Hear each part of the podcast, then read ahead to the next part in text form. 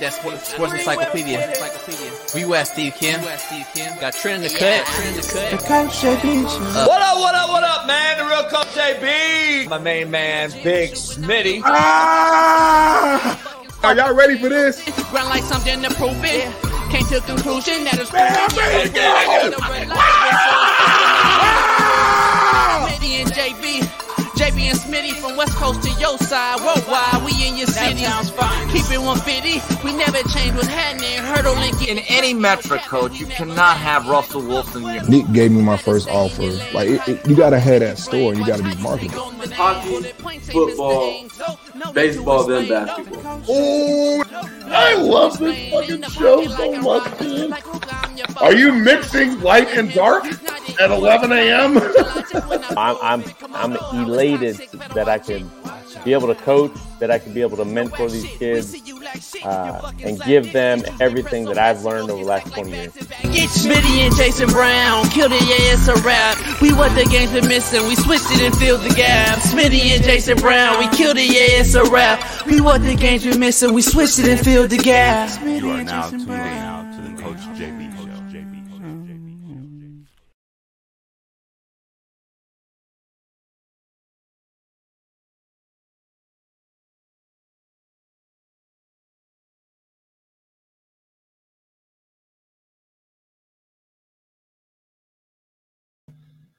What up, what up, what up? The co- real Coach JB here, man, for the Coach JB show with Big Smitty. We are proud to announce we have a new ad sponsor, and that is Prize Picks. Prize Picks is the largest independently owned daily fantasy sports DFS platform in North America. We are one of the easiest and most exciting ways to play DFS. It's just you against the numbers instead of battling thousands of other players, including pros and sharks. You pick more than or less than on two to six player stat projections and watch the winnings roll in. Prize Picks is a skill based, real money daily fantasy sports game. How does it work, you ask? You pick two to six players, and if they will go more or less than their prize picks projection, you will win. Players can choose from a vast selection of sports and stat types not offered anywhere else. Prize Picks offers projections on any sport that you watch. This includes college football. We're about to start up. Pro hockey, pro basketball, pro football. NFL season is here. Plus pro baseball, pro golf, men's college basketball, NCAA tournament, plus women's college basketball, soccer, women's pro basketball, esports, pro car racing, tennis, MMA, boxing, disc golf, you name it, we got it. Short, fat, skinny, and tall. Prize Picks does it all. And I just got to be honest, dog. I started doing prize picks and I won instantly. And that's why I am endorsing prize picks to the fullest right here on the Coach JB show with Big Smitty.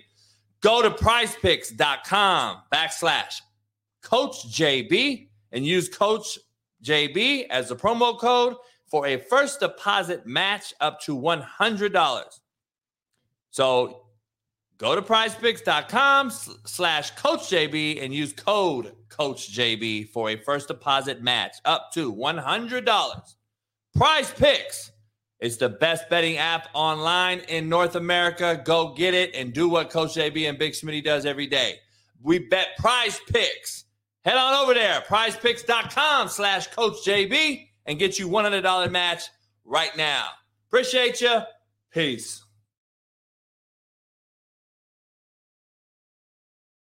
All right, all right, all right. What up, what up, what up, man? The real coach JB in my single shirt, of course. We got a loaded show today. Don't trip. We're here. Big Smitty's hopefully getting his internet fixed. We will see. We shall see. But we're all live every single day. This is Work Boot Wednesday, and we got a loaded show today. Jonathan Taylor, hurt thumb, opts to have surgery in the midst of a playoff run. Can't wait to dive into this with Big Smitty. Let's see if he takes the goggles off or not, because I want to see if Big Smitty does. We're going to also listen to Jesse Morse talk about it. So I'm going to have my pros and cons. We're going to break that down. Deion Sanders Jr. calls, Dan- calls Danny Kanell a pure hoe. I can't wait to dive into this beef, the internet beef that we all love to watch. Mark Cuban sells the Mavericks for $3.5 billion. We're going to get into that. Um, to a Las Vegas tycoon. Uh, the college football playoff is here. Florida State back in, Oregon and Ohio State and Texas all out. We're going to break that down. Bobby Petrino's back to Arkansas, this time as the OC. And uh, hey, I don't know if you, you guys know, but I know what happened in Arkansas when he was there. It's crazy how certain people get second chances, some people don't. We're going to dive into it. Oregon State makes Bray the new head coach. Uh, good, solid hire. I think he's been there. Um, I think he wants to be there, and he doesn't feel that he has to be there. I think it's a good hire. The son of Craig Bray, an old friend of mine who used to be the defensive coordinator at Oregon State. I think it's a good hire. Jerry Jones lawsuit refiled for defamation. We're going to dive into that. He continues to just get sued after lawsuit after lawsuit. How many kids he got out of wedlock, we don't know. Dobbs may not be the starter in Minnesota after all. Coach says whoever can get Jefferson the ball. A guy who hasn't played in five weeks in Jefferson, now we're worried about getting him the ball. Kind of blows my mind that, that he said that. Sean Lewis, new San Diego State head coach. Great hire. I think it's a good job. I think I'm glad Sean Lewis is out of Colorado. It makes you wonder why so many kids are decommitting at Colorado. We're going to dive into that. David Shaw could be the next head coach for the Las Vegas Raiders. We're going to break that down as well. Good dude. Um, the best available college coaching jobs that are open right now today. We're going to dive into that, plus the 12 team playoff. That is exactly what's wrong with college football. We're going to break that down. It's watered down beyond belief. Can't wait to dive into that. Plus, Maxx Crosby had an infected knee, goes to have surgery, and says, fuck it, I'm playing right now. Let's go make sure we look at this. This is an old school cat with an old soul, and you wonder why we probably get along. We got a little hell yeah, hell no. We got some white people shit, some black people shit, and also this is the Coach JB show with my main man, Big Smitty.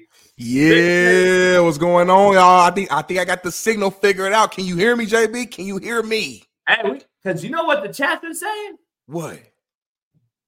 Big Smitty lost his mojo, lost his energy. He don't have what? a fire. He don't have a pizzazz. Yeah, I've been seeing it, dog. I've been seeing it all over the place. Yeah. Me losing my energy right is like it's like, it's right like the sun not coming right out. It's, it's like here. we don't talk, y'all. It's in here right now. Smitty's no energy. Who in there talking crazy? Passion for the show. I see all kinds of shit. Why? It's talking crazy in the chat, but it ain't good. Okay, chat. You know what? I'm not gonna get pissed off about it. I'm gonna take the constructive criticism. I'm gonna store it here. I'm gonna make sure I, I learn from. I'm gonna listen to what you said, not how you said it, and I'm gonna make sure I bounce back today, man. That's all you can do. Ain't no point of crying. By the way, real man, it's gonna bounce back and learn from it. They may not even have said that. I don't know, but you know what? I do know. That's how you coach. You know what I'm saying? I just coached it up, and I don't even know if they said it, but guess what? That's how you motivate. Baby, who's they? Who's they, JB? Who's they? We don't know. We don't know. They say you got low testosterone because now that's the thing. These kids now, 17 to 21 year olds got low testosterone now because Taco Bell and the weed. Mm. So you could be in that group. I ain't had Taco Bell, and I can't say the last time I had a fucking uh, Bell. Uh, what's it called? Nacho Bell, Nacho Bell Grande. Day. I ain't had that in years. And I just got my, I got, I got, I got, had a whole blood workup. Remember, I said my blood was the best.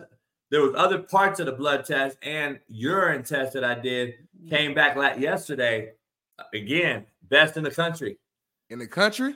Yeah, or the world maybe, but best in the country for sure. Best in the country for sure. Best piss test, best blood, no low T. I don't have okay. low T.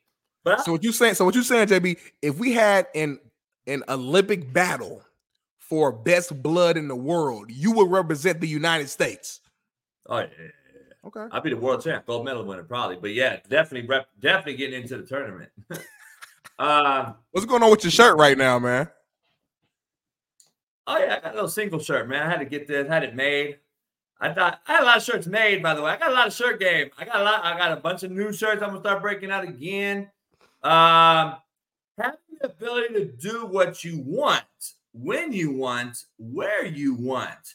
I think it means more than just single as far as man woman relationship. I think this is way deeper than just that. Mm, okay. I think it's so deeper. Is- Having the ability to do what you want, when you want, where you want is deeper than just single. So are you saying when you're in a relationship, You in jail? Are you saying you're locked up? Are you saying you're not free to move the way you want? to? Is that what you're saying right now? I mean, I ain't saying nothing. That's what you're saying. I ain't That's saying you're I'm, saying. you married, I ain't. I'm, hey, I'm happily married, man. I'm I'm free to move, do what I want to do. If I want to hang out with JB, Uh, if I want to go to the, if I want to go to Sam, go to strip club, take money. If I want to go to the bar, I want to, you know, I, I can move the way I want to move as long as I make sure I, I dedicate some time to my wife as well. That's that's all, man. That's all. So shout Um, out to Alex E, man. Shout out to Alex E. I had to switch locations temporarily. Temporarily, man. I got some work going on in the other room. It's gonna take time as you build. Remember, JB was getting his house fixed up. Kind of compare this situation to that situation. I'm trying to get some flooring done because I still ain't been paid for my done. goddamn insurance either. Still ain't fucking been paid. Slow asses. Uh, for real.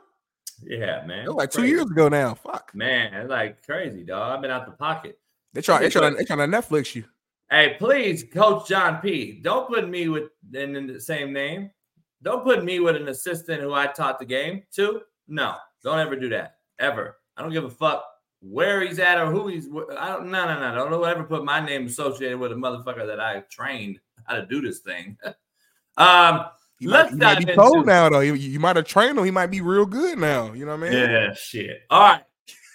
JB's morning rant brought to you by AQMS. Make sure you head on over to AQMS. Use the promo code 1-888-233-3110. If you need anything moved, move car, furniture, house, whatever you need, AQMS, affordable quality moving and storage is the place to go. So head on over there, 1-888-233-3110 and tell them Coach JB sent you. Um, all right. We got a lot to break down here. Um, I got to get into my morning rant before we give you the quote of the day. Jonathan Taylor has an injured thumb. I get what Dr. Jesse Morse has said. Can we play Dr. Jesse Morse's video on Jonathan Taylor so I can totally take all the heat all day long and, and when I when I when when I you know Fantasy Doctor. this- So we got an update on the Jonathan Taylor thumb injury situation. So it appears that he has a partially or fully torn ligament in his thumb. This is likely what we call the UCL, which basically controls the main part of the thumb. This is the same injury that Matthew Stafford had a couple weeks ago. Uh, unfortunately, he either partially or fully tore it, which means he needs surgery because he cannot hold on to the ball with his thumb without this ligament. It will not be stable. You cannot band aid it. You cannot just inject it. You need to surgically repair it. And then they need to put what we call a brace in there. It is possible he returns in two weeks. I think it's very aggressive and a little risky. And it will take one hit to the helmet, one slap to the player, and that'll be it. That's done. So realistically, I think um, he could come back in two weeks. It's probably going to be closer to three weeks. I'm assuming Dr. Shin did it in LA. Stephen Shin is usually who does a lot of the pros. And realistically, we're going to see Zach Moss through the next two, three weeks and kind of go from there. Hmm. All right. Talk to me, JB. Talk to I me. get what Dr. Jesse Morse said about it. I respect Dr. Jesse Morse all all day. We talked yesterday about it a little bit after the sh- uh, uh, him and I talked. Uh, and I get why Smitty's going to take his side. But listen, fellas, you, I didn't even say they are in a fucking playoff hunt. He misses three to four weeks, or I think they're out. They're deflated. I think they're out. I think he's been kind of the morale boost in that organization. That's what I personally believe as a coach, and Oh. having that temperature of all the players in the landscape that I tell you I do have. That's why they don't want me to coach.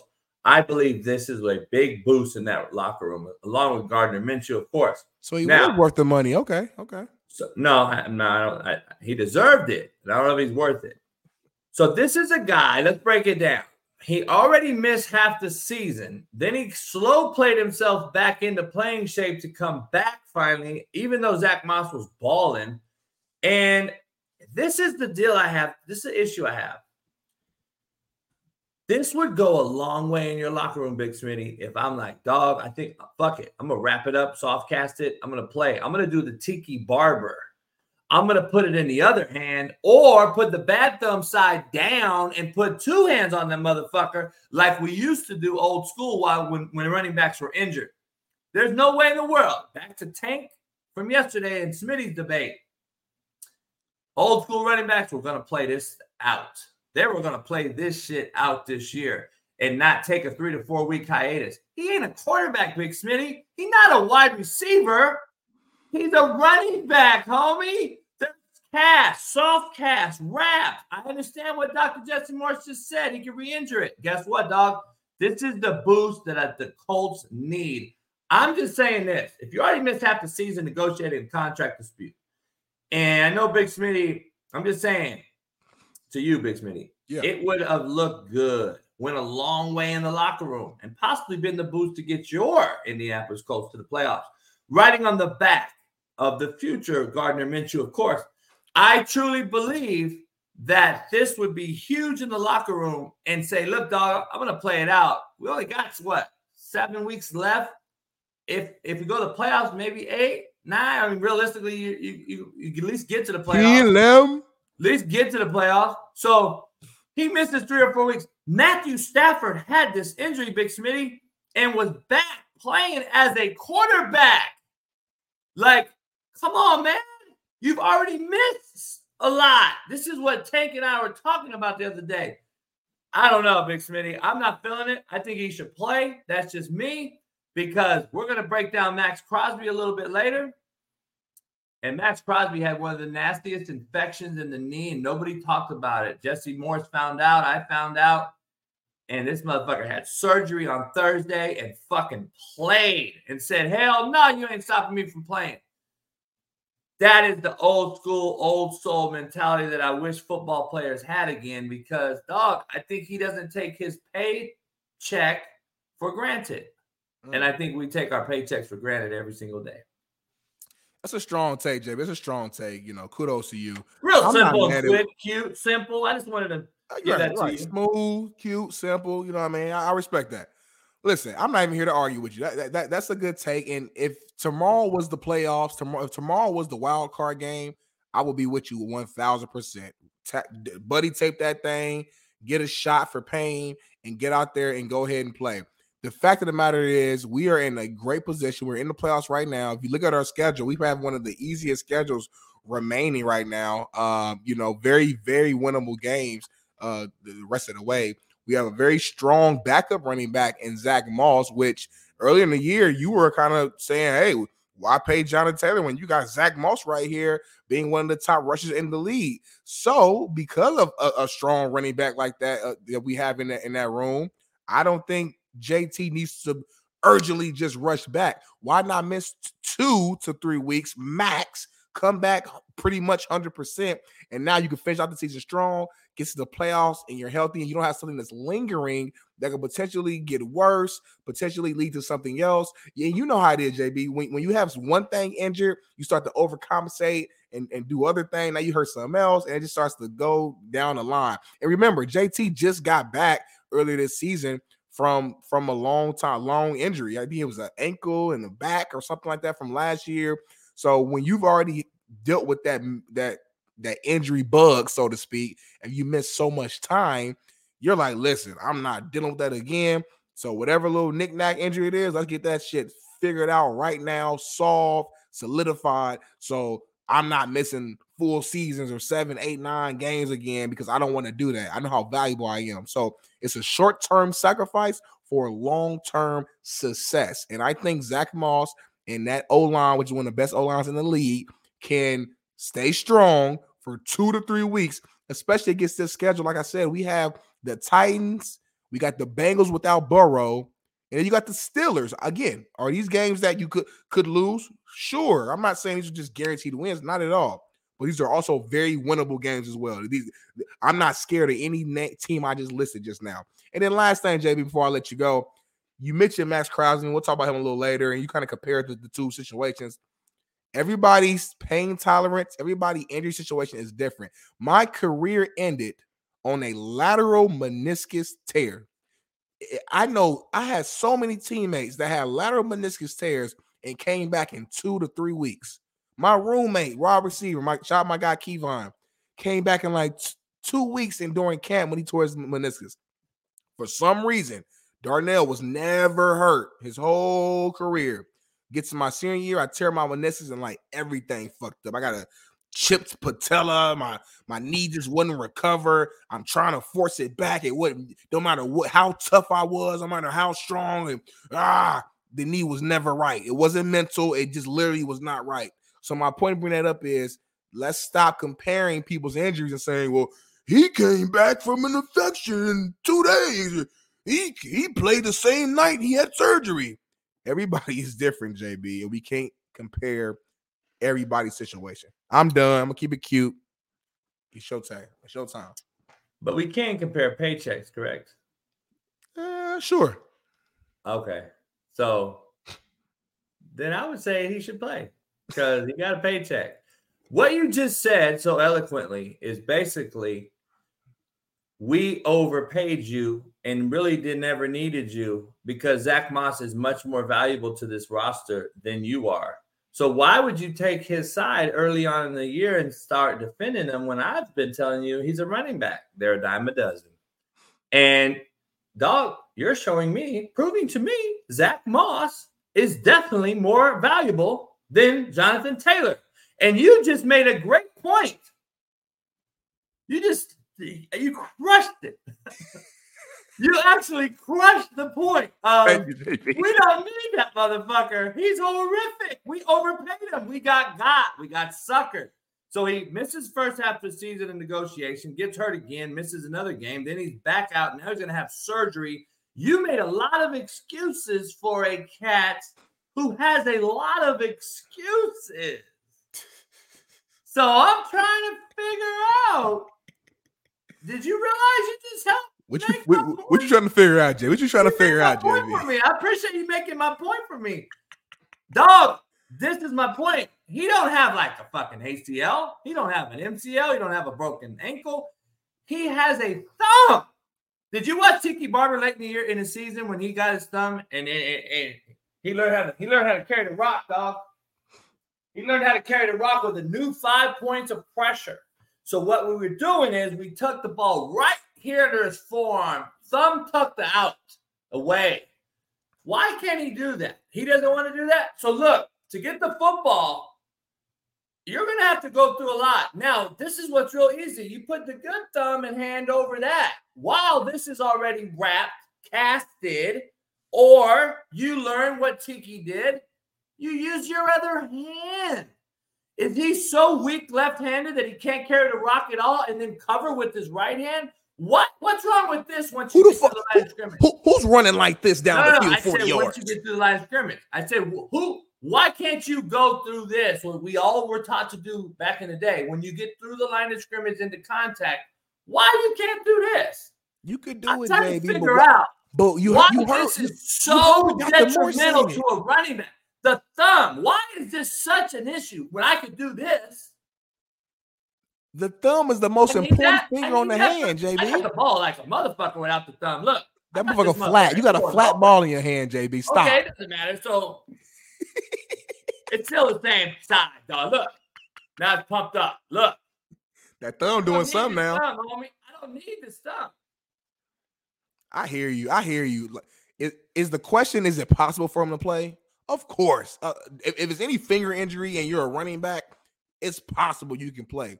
But like Dr. Jesse Morse also stated, who we trust, who we listen to every single Tuesday on Doc Talk Tuesdays on the show yesterday, he broke it down why it's also smart to let that thing heal a little bit. It's two weeks, it's two, three weeks, JB, three weeks max.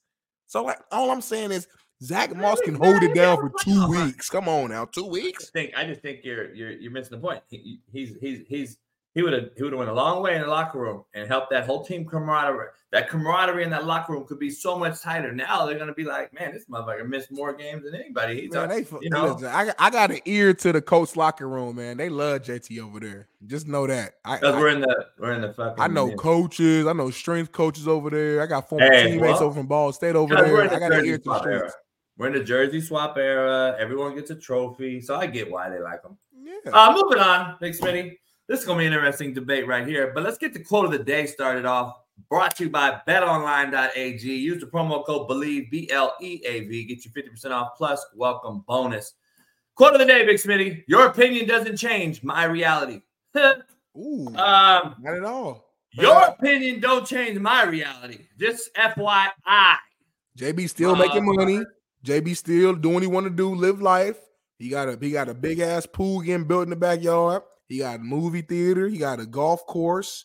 He got a full court basketball court. Three dogs I, moving on the way. I did some. I did some. Uh, I did some decorations last night. Ooh, you got the Hey, can you get this in? I, I I did my Christmas shit yesterday, dog. What? I'm, I'm, I'm gonna take a picture of my tree too, so I can send it to. Uh, Bailey, um, I'm gonna send you this real quick. Can you put it in? Uh, um, Bailey, I'm gonna. T- I texted you, Bailey. See if we can get that in real quick. Uh, I text you, baby. See if we can get this in, but we don't need. We don't need Smitty's, but we need my thing. Baby, my shit is priority. Don't worry about JB's. We need my thing though. My shit's priority. Um. So I I hung. I did my lights outside. oh, we did the full light. Okay. Yeah, so staple gun, get on the fucking 20 foot ladder, go around the whole house, you know, move it little by little by little. Hey, you a old, you a real old school cat. Like I It respect ain't it ain't easy no more with, with me, dog, because I'm I'm getting up there and I gotta come down the ladder every time. I move the ladder, I gotta go back up the ladder. I'm saying right now, it feels like I squatted. It felt like I did four sets of six of like at least five, 15. That's how I feel today. Back's out of whack, neck's fucked.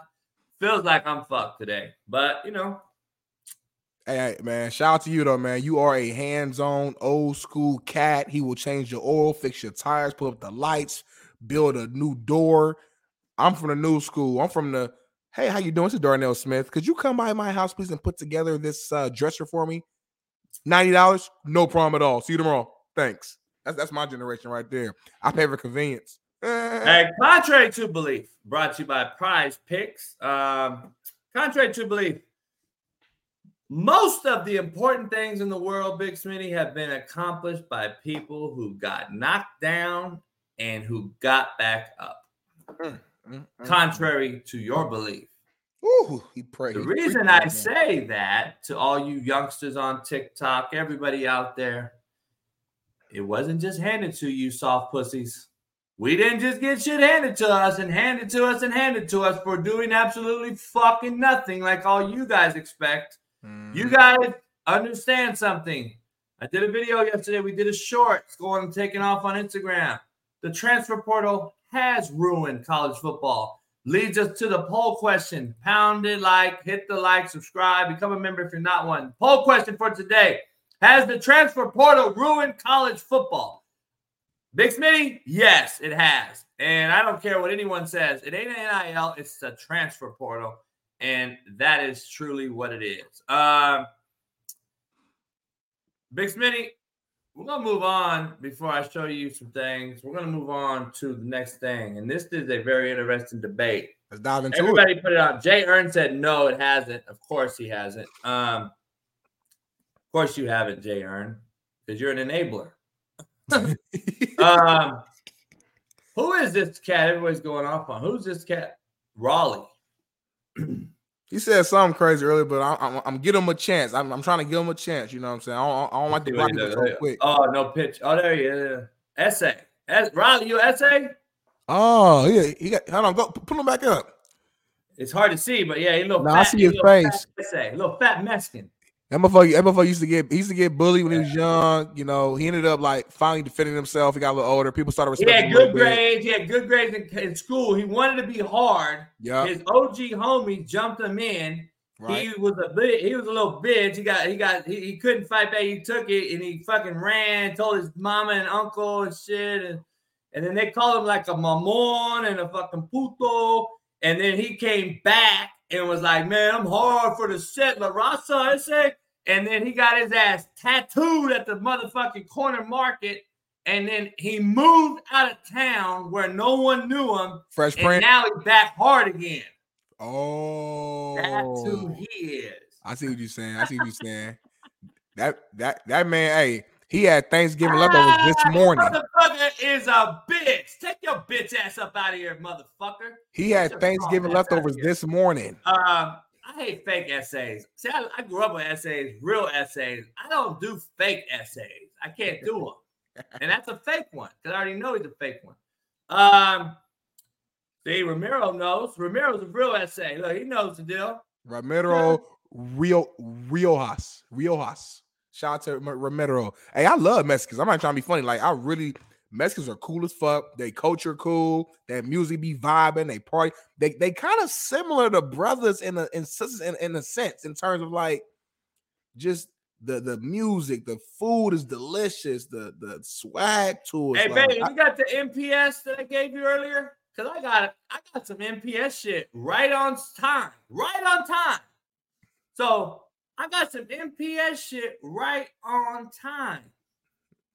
If we get it in, why why not show it? I, think, we should show it. if we got it. If we got it, why not show it? It's the reason why you get it. Yeah, I think I why got- get the money if you ain't gonna spend the money? Yeah, I think I'm gonna show this. I think I got some MPS shit. Um, very, very perfect timing for this. Uh, once Bailey gets it in.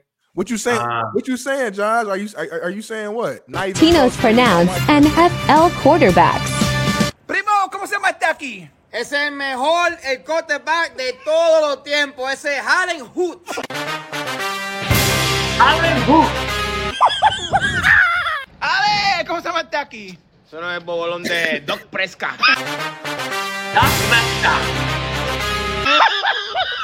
ok, y este aquí. Ese está ahí más o menos. He's not, no, no está bien. Kirk Cousins.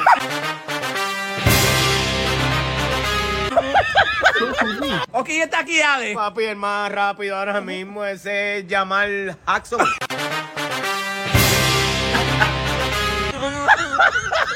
¿Y quién es este primo? Ese es el novio de Cerea. Ese es Russo Wisin.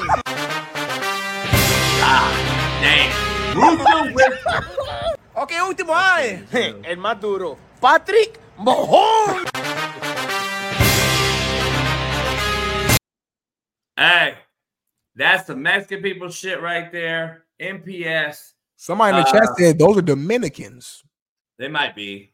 That might be D- that might Uh, be Wait, DPS. real quick, Hector, you already know East Coast Hispanic and and West Coast totally different.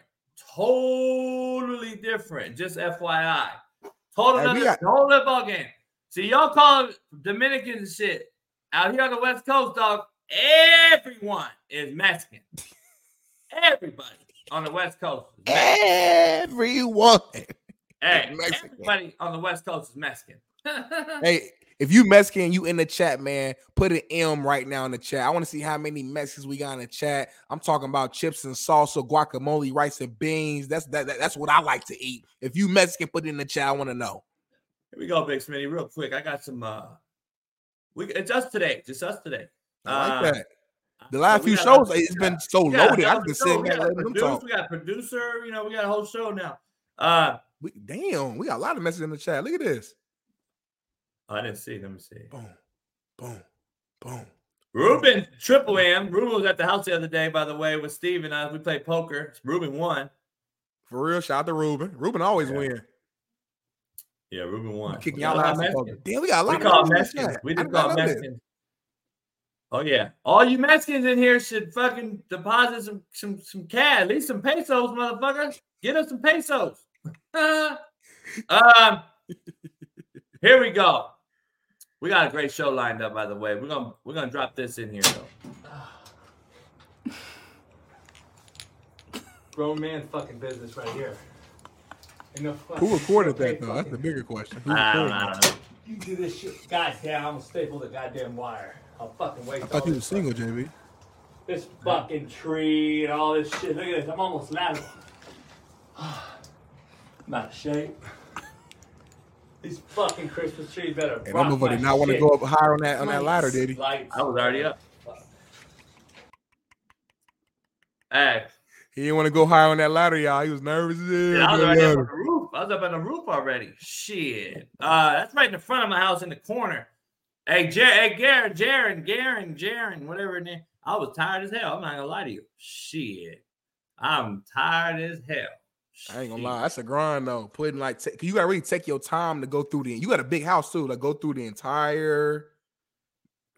There go me right there. It, it ain't even lit up right now. I, I What is unplugged that? Beautiful. You got the fake snow that? over the top. You got the star. What is that? You know what that is. You know what that is. It's That's a, a, tree? Is that a, a fake tree? it's a fake Christmas tree. Yes, sir. I don't do fake. We do fake trees. Like we don't I do don't the do real tree. I ain't got time for all I that. don't do baby. fake ass. I don't do fake titties. I don't do. do fake trees. You do fake titties. You do fake You know, you know. No, I don't do fake titties though. You know, I spent hundred and sixty-nine dollars last night on a tree, What? on a regular real tree. How much? 169? One sixty-nine for a nine footer. Because you know I got vaulted ten foot. I had I got a nine footer because I could put the thing on the top. I got a nine footer for one eighty-nine. It came out to one eighty or something tax. You be spending that bread. You should, you could have got you a fake tree for fifty dollars down the street, decorated, make it look real Yeah, nice. you can't get no fake on. tree either. Fake trees like four hundred. Well, we we've used the same tree for like years now, so I don't really know how much how much this thing costs. I don't get, Hey. but you get new trees. You get new trees every single year, huh? Yeah, I got new tree. I got the smell. I love this real smell. I, you know, uh, as long as Ash don't go over there and piss on it like the motherfucker tried to do last night. I, I, you know, I put it in the theater though. So I put the real tree in the theater, and then I put two smaller trees in the living room. All real. Mm, all real real. You I better check make sure ain't no raccoon in that motherfucker run out run I up do out of real there. shit, dog. I shake that bitch out. I had to vacuum all night last night, vacuum and pine needles everywhere. But that's the that's the Christmas of it, homie. Fuck a fake tree. That's the problem. We need to go back to all real trees. I guess I guess that's where we at now. I've See, always, bring- I've always bring- had a fake bring- tree bring my whole life. and pine needles. People don't people don't want to lift and pick up and and vacuum the pine needles. Back in the day, hey, that's what you guys do. The kids did it, right? Hey, you Yeah. chores, clean the fucking pine needles up, all that shit.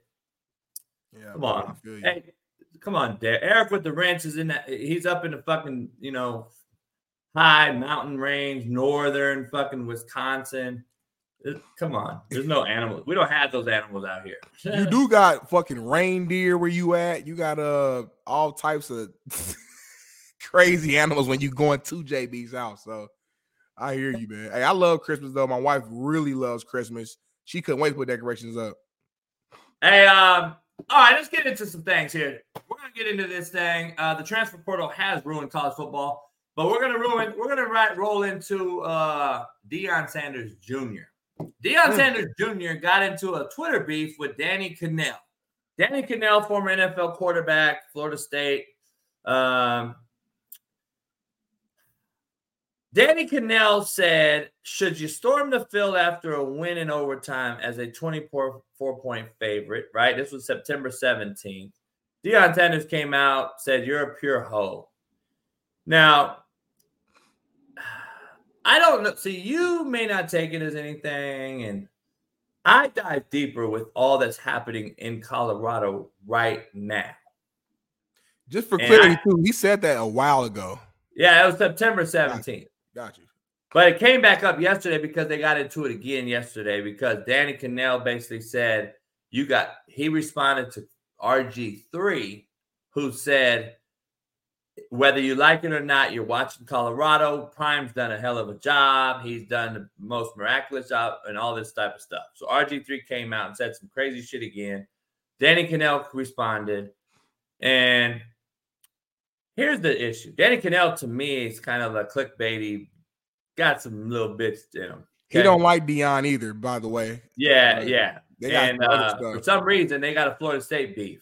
I think Deion ended his career too in the NFL allegedly. Like the last, I don't know. It's, it's like it's like a funny joke online that his But last. Danny's always Danny used to follow. He followed me and hit me up, and then I don't think I responded or something because I didn't know. I didn't know he hit me up. I had a shitload of DMs, and then the next thing I know, he unfollowed me. That's so I, I already know. he is. I know what kind of cat that is already, right? So I'm like, okay, well, I know who this cat is. So anyway, I'm not defending either one here. Here's the the issue I have though. As a father or a coach and a coach, there's no way in the world, dog, that I can get on the podium every day as Deion Sanders, prime Deion Sanders, senior, prime time, neon Deion, and preach the gospel, Lord, faith. This is what we do here. And yet have the most undisciplined team in America. you allow your sons to talk to grown coaches on the field all day long, every single game, to the crowd, to the fans, to the opponents. Then you're still talking faith and discipline, but you have the most undisciplined team on the land. Power five. It is the most undisciplined team in football. And then you allow your son to talk to grown, regardless if that grown man's a bitch or a hoe. He's a, you're my son though, homie.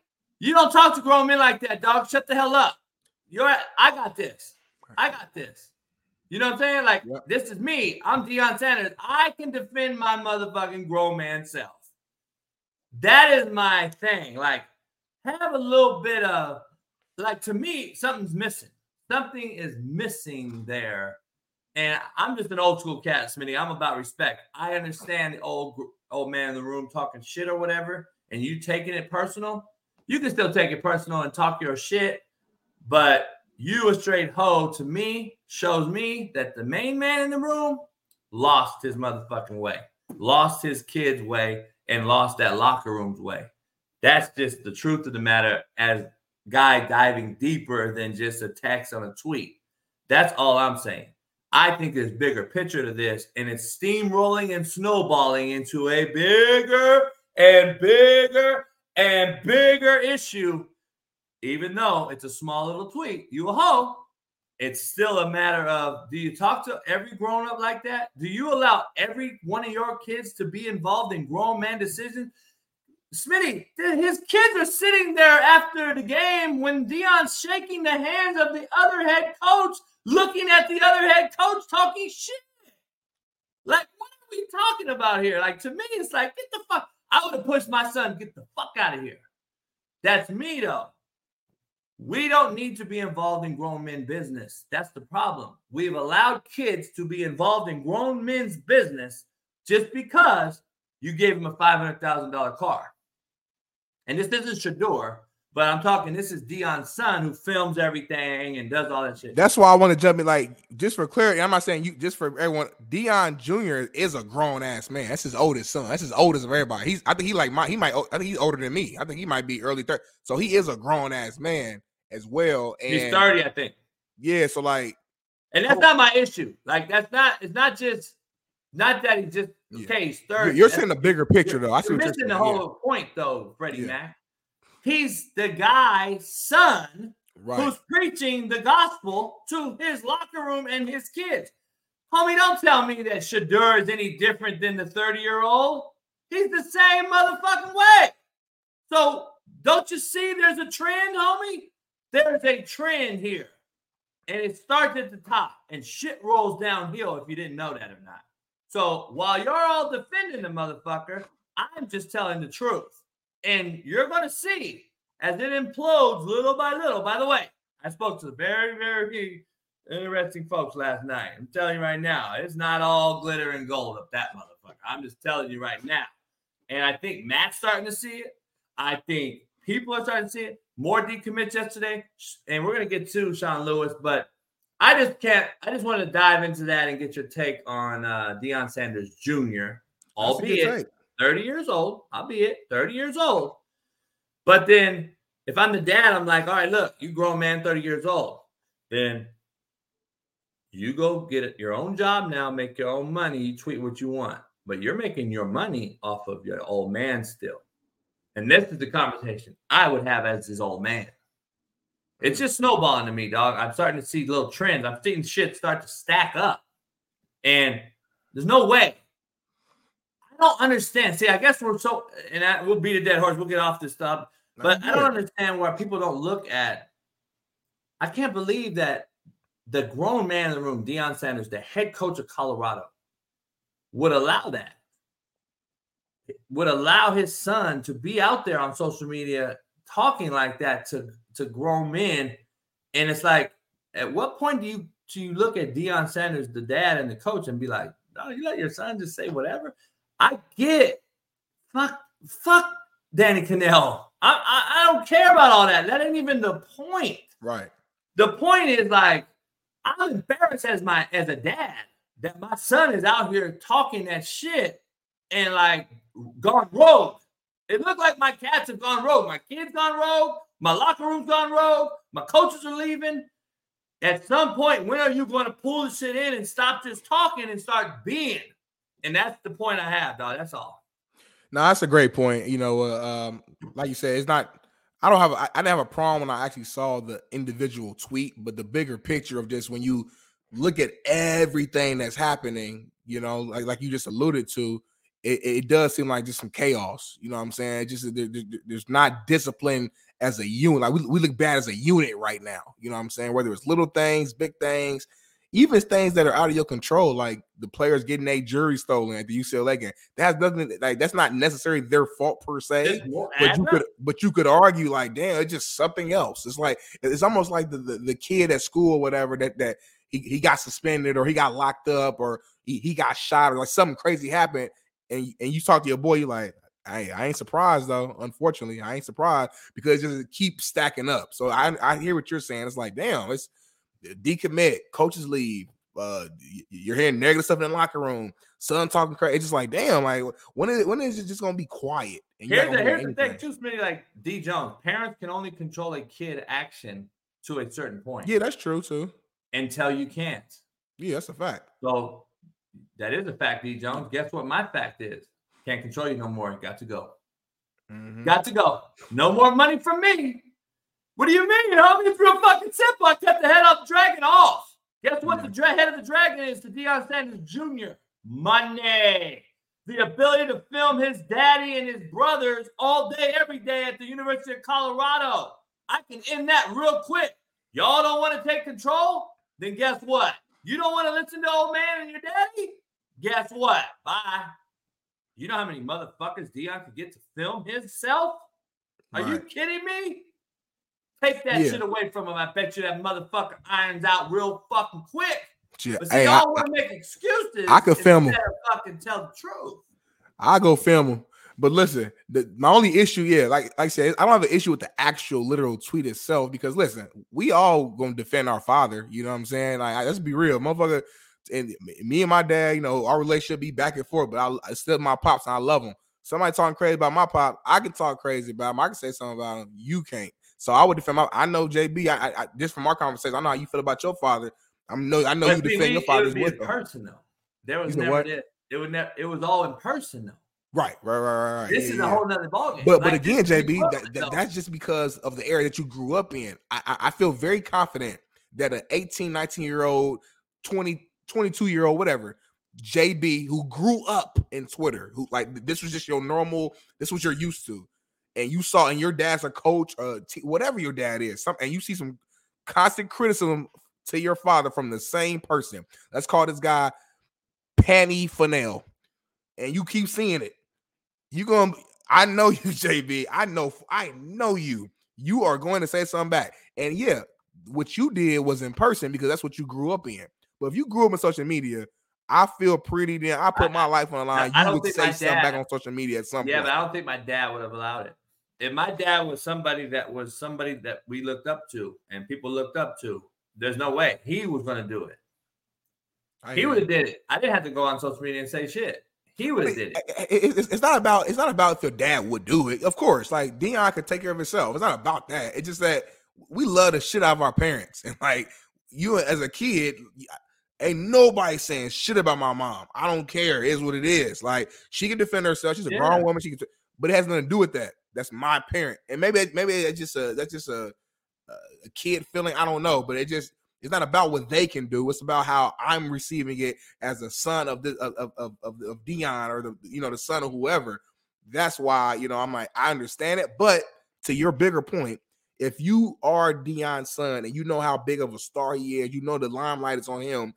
Anybody connected to Deion, anything you do or say goes back to him. You know what I'm saying? Anything you do. So I do understand. Here- here- to your point, though, here's the thing: if everyone had that mentality, what you're saying, and everyone went out there and went rogue for defending their parents, which we all want them to defend our parents, but if we did not teach actual mutual respect or common courtesy, rules and regulations in the household, this is what we have right now. This is the badass, disrespectful kids you see running around this mm. motherfucker right now. And that's the issue. There's no way I would have got on there and called a grown man a hoe, dog. My dad would have beat my ass, even though my dad probably would have went to Danny Kanell's house and beat his ass too. He was gonna beat my ass for calling him a hoe, though. For calling the hoe a hoe, he would have beat my ass. That's that is real life shit. Back in the day, that is what it was. So now, though, we got kids all the time. You see these videos, dog, of kids over speaking the daddy and talking to another grown man like he's grown. But yet, if you try to, if you go over there and beat that ass, then the daddy pull out a pistol and now you got a problem. Like, it's like, what are we doing? I don't know. I just Nah. think that's it's relating to life right now. Um, Mark Cuban next up. Mark Cuban sells the Mavericks for three point five billion dollars, but still has uh basically stock in the business and still is going to run the day to day. Um, Man. So he ba- he basically in a nutshell just cut himself a big ass check, but nothing else is going to change. that's kind of what you know, like Russell Simmons did it at, at, at Phat Farm, um, Mhm. Def Jam. You know, when he got his girl that Phat Farm deal and then Baby Phat or whatever it was, and then um still own, you know he sold it and then he still managed i think he still uh had control of it uh 50 50% it was still 50 50 or 41 59 i forgot what it was but he stole it for billions. Um mark cuban's doing the same thing. He's a businessman. Um i don't know. I think he keeps shares in the team. He has full control of basketball operations. So basically he's the coo now. I i don't know. I think he sees the the writing on the wall um, that he's probably figuring, you know what? I've lived my life. I've done my thing. I'm getting into, you know, 50s, uh, late 50s. I was always the young guy that was out there talking shit and all that. Um, I think he knows that this team's never going to win. Um, I think he knows Kyrie's probably ruined his fucking ownership career. So he's like, fuck this. I'm out. So this hold on. So he's saying Mark Cuban, this billionaire, was at home. And he was looking at his team, looking at his roster, going through the list. Luka, Kyrie, so Hardaway, John, and he's like, "Man, I messed up. I got Kyrie Irving on this team. We're never going to win. And he's a flat earther. He's a flat earther. He's a flat earther. This guy bringing noise to the team. He's over there. He's sipping his whiskey. Ah, I'm gonna sell this motherfucker. Hey, Stop playing, JV. hey, I, I'm just It's fucking with the Kyrie's Kyrie. fault. I'm fucking with the Kyrie thing, but I, I, I something else going on because I think he left Shark Tank, which I used to like that show. Yeah. He's leaving Shark Tank. He's he's selling the team. I'm trying to figure out. Maybe he's got some. Maybe he's got some underlying health issue. I don't know. Who knows? He might be going off the grid. I don't think. I don't give a fuck. Like he's worth billions. Oh well. he bought the team for 285 million, I think, in 2000. He just sold it for 3.5 billion, but still got ownership. Talk about a bag. He ain't got to do anything else for the rest of his life at all. His Yeah. kids ain't got to do it for their life, and their kids ain't doing for their life, and so on and so forth. That's like, think about how how rich, like, JB, can you imagine having a billion dollars like in your account?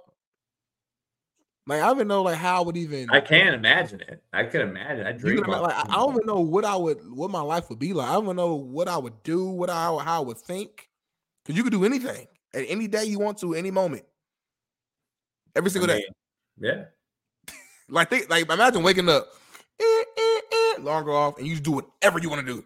Maybe he knows something. He, I hear he's trying to get into politics. I hear all this shit. You know, China's masking up again, saying there's a whole new virus out there. For real? You know, oh yeah, China's fully masked up. They're saying there's a whole new. They got a whole new thing going on in China right now. Keep that shit Oh, this is my point. Shut off your phones. Get off TikTok. Get off Twitter, and just do you live your life. And then I get, I bet you that China shit won't even come over here. Stay on your phones, motherfucker, coming over here. That's why I don't watch the news, JB, for the exact same reason you just said. I don't watch the news because all it is is that- scare tactics and propaganda. I mean, it's on Twitter though. It's it's, it's election time too. It's election time, dog. Um, yeah, like how, is everybody in China at the hospital right now? Like how, they, they got more people than anybody. How, how many motherfucking billion of people? How many hospitals you got? Yeah. Um, football playoff, Big Smitty. Florida State is back in the business. They are back in it. Uh, I'm shocked at that, but I'm not shocked because I think they've done this strategically. I think that they would have put Oregon at four. So you got Washington Oregon three and four, and then they play this week. Then I think you have the more of the and Alabama were to beat Georgia. I think you're you kind of have this thing that oh both Pac-12 teams are out. If you hmm. do it this way though, whatever team wins, you know, is in. In my opinion, Oregon or Washington, whoever wins is in. Yeah, I think that's how the, the, the, the thing is going about it. What I find interesting is though that Bama and Texas is still so low. Ohio State losing more recently than a Texas and both Alabama. I would figure they would be behind those two. No, but think about their those three teams: Ohio State, Texas, Alabama. They're all one-loss teams. Ohio State loses to the number two team in the country. Texas loses to who? Was Oklahoma State? Oklahoma at a, when they were undefeated. Oklahoma undefeated, but still, like looking at Oklahoma now, it's like all right. And then Bama lost to Texas, so it kind of makes sense. Game one. The order. It don't matter when you lost. You all got one L, bruh. I'm sorry. You lost against Texas. You can't be in front of a team that beat me. So like, I actually like that because now it sets it up where Florida State loses, Ohio State I think gets in there, and I kind of I think that. they put Florida State at four to ease everyone's minds for about a week. I think if even if Florida State wins, Mm. I still think they're out. I don't think you can put like if Bama beats Georgia. I'm just gonna be real. That's not happening, JB. I I think it can happen. That's the if Bama beats Georgia, yes, that changes everything. If, if that I happens, then Florida State is It, out. it doesn't change everything to me. There's no way because there's a scenario out there where Bama beats Georgia and still don't get in. There's no way on this God's green earth that you're keeping the SEC champion out of the playoff. I'm You're sorry. not. There's not going to do it. There's too much money involved. There's no way the SEC champion is left out of the playoff. I would argue that Georgia losing to Bama in a close game still should be in because I still believe Georgia, whether they win or lose, is still a top four team in the country. Over if Florida Bama State, wins and Texas wins, I think Bama and Texas get in. I think Michigan goes to number one, Washington goes to number two, Bama number three, Texas number four. Bama has to win in order for Florida State to get out. Is what I'm saying. If Bam, if Georgia beats Bama, which I think they will, if Michigan wins, if Washington wins, and then if if if Florida State wins, th- I, I just don't see Ohio State don't have a game. So there, there's, there's nothing Ohio State can do this week to even boost themselves. They're just sitting there hoping for motherfuckers to lose.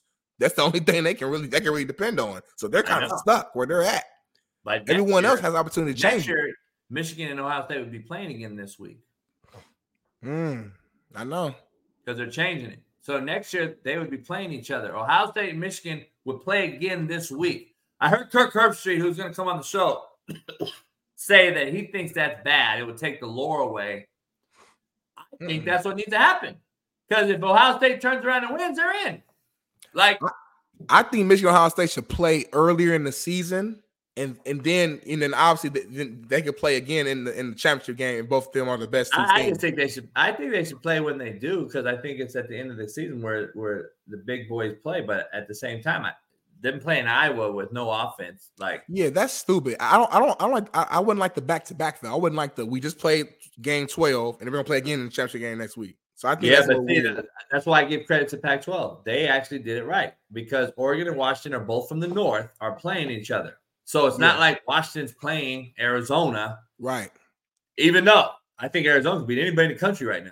By the way, right. I think Arizona can literally beat any team in America right They now. They're hot right now. they're- rolling. They're Yeah, fucking rolling. hot.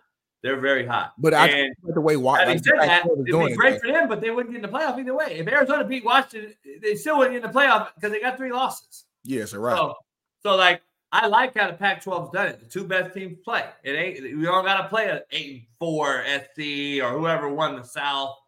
You know what I'm saying? I, I like how this is. So I wish Georgia, I mean, I wish Michigan and, and Ohio State and the Big Ten did that, but next year they will. So well, it's gonna be a little better next year too, because you, you remember uh, uh, was it SC, UCLA? They're going to Big Ten, right? Yeah. So now, like, it might fuck around be Ohio State and SC in the Big Ten championship. I mean, I don't know who's going to which side, like the the the, the West or the East or whatever. But I'm just, I'm assuming they're not gonna put them all on on the same side, of course. So it's gonna be it's gonna be some. It's gonna change. I, am excited for next year. I know from if you're from the West Coast, you don't really like the fact that you're going to the Big Ten and the traveling, and I get all that. But from an actual matchup standpoint, I'm like, man, like this makes things a little more interesting in the Big Ten. Hopefully, Michigan State kind of gets back to where they were formerly at and become back to a respected team. Penn State's always going to be right in the mix. You know, as much as Iowa isn't on that level, I, you know, I've played against Iowa in college. I've, you know, Iowa. There's been some years where they made to the Big Ten championship and played against the Michigan State and won and competed. So like, Iowa's still a decent team, whatever. But you bring in SC, you bring in UCLA. That Big Ten is is, is going to be real strong next year, man. So I'm excited to see that. Hey, let's stick with this one, Bailey. Uh, we're gonna do Speaking of college football, next year it goes to the 12 team playoff. So we're going to talk about this later in the show, but I'm like, let me, let me, let me, let's do it now since we're going to talk about it. Um, the 12 team playoff is what is wrong with the college football landscape, in my opinion. It's watered down beyond belief already. And yesterday I did a video on why the transfer portal has ruined college football. This is absolutely just adding on to the already watered down product that we have on the field today. Um, more is less sometimes, Big Smitty. And I'm just telling you, quality over quantity should be what we're about, and we're not. Everyone gets a trophy in high school now. California had two and eight teams winning fucking CIF championship. I mean, it's a joke. So this is what it would be, Smitty, if we had a 12 team playoff today.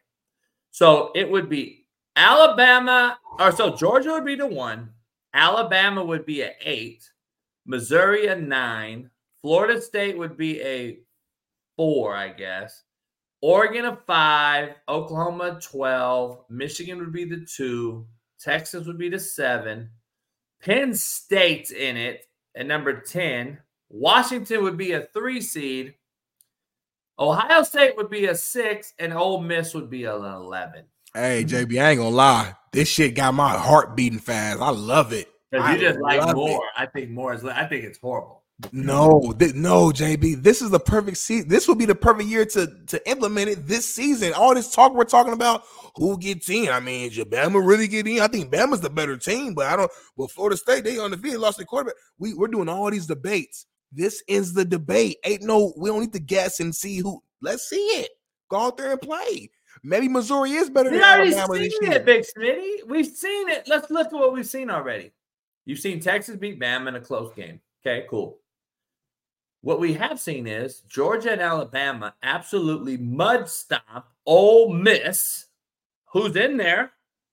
And we've seen Michigan and Ohio State absolutely mud stomp Penn State.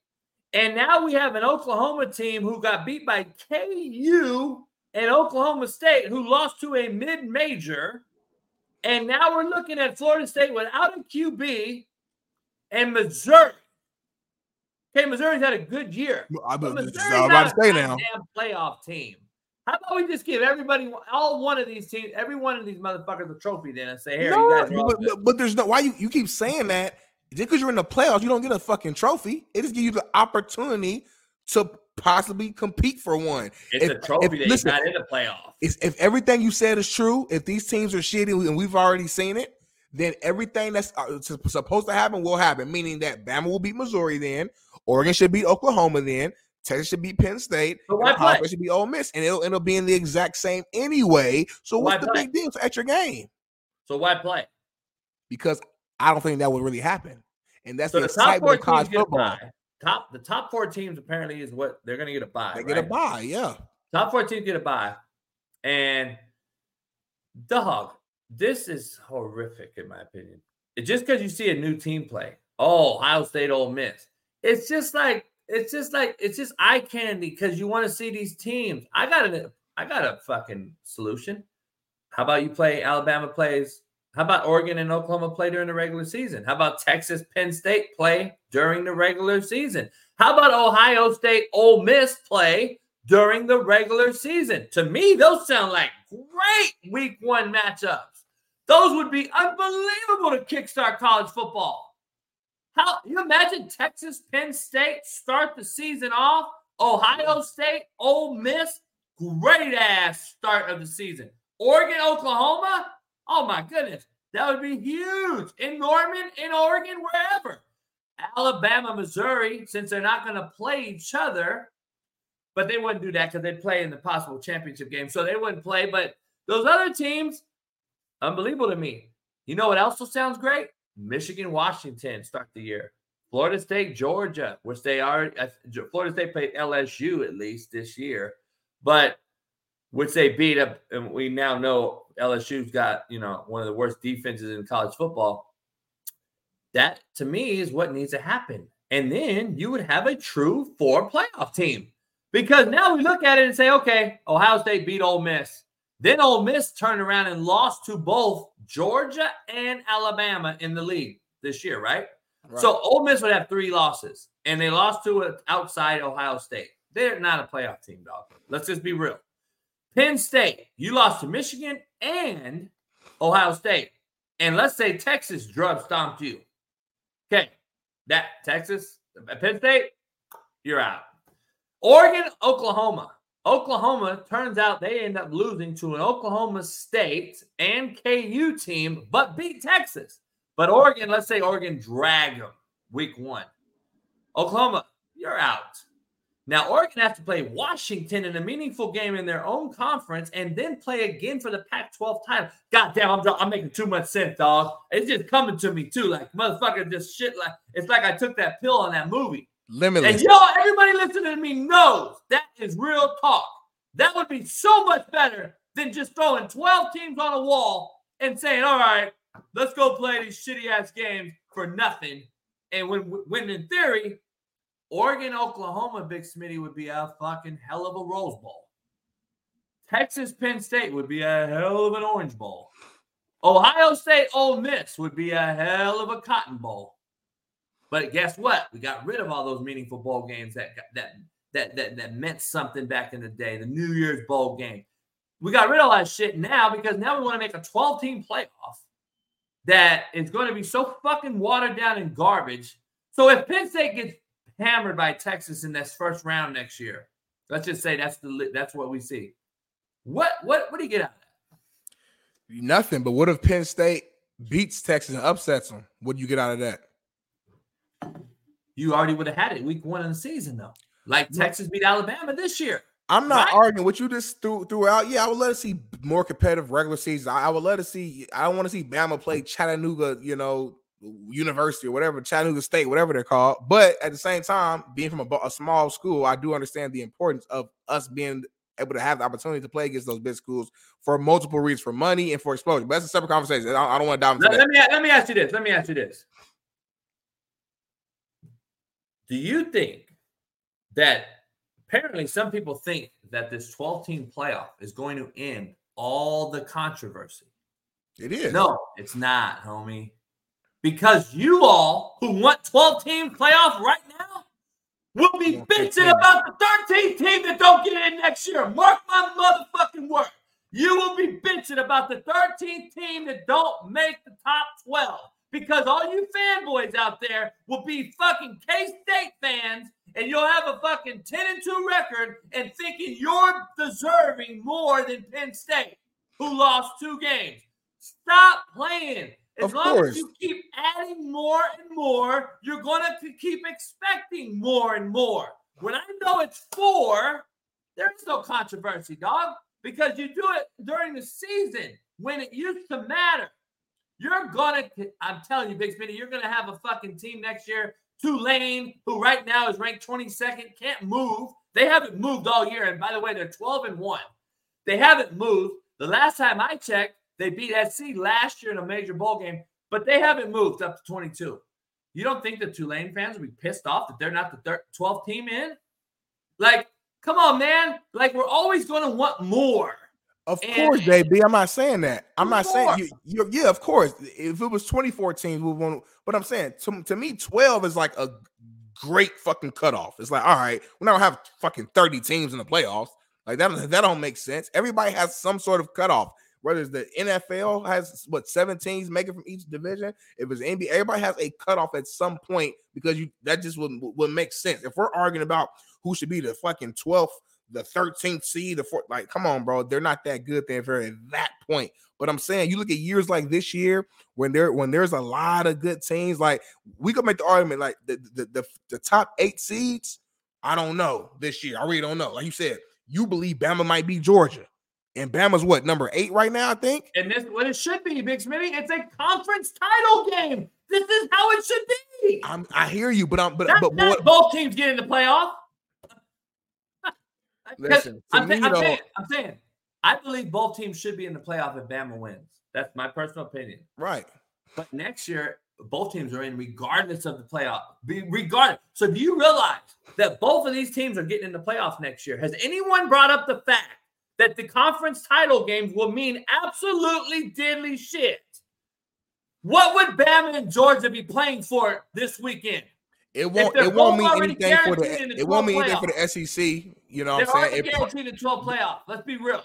This it won't mean anything for the SEC. Nah, this is a playoff thing now. It had nothing to do. SEC conference titles mean nothing no more. Big Ten mean nothing. Big Pac 12's gone. So SEC, ACC, nothing. Why?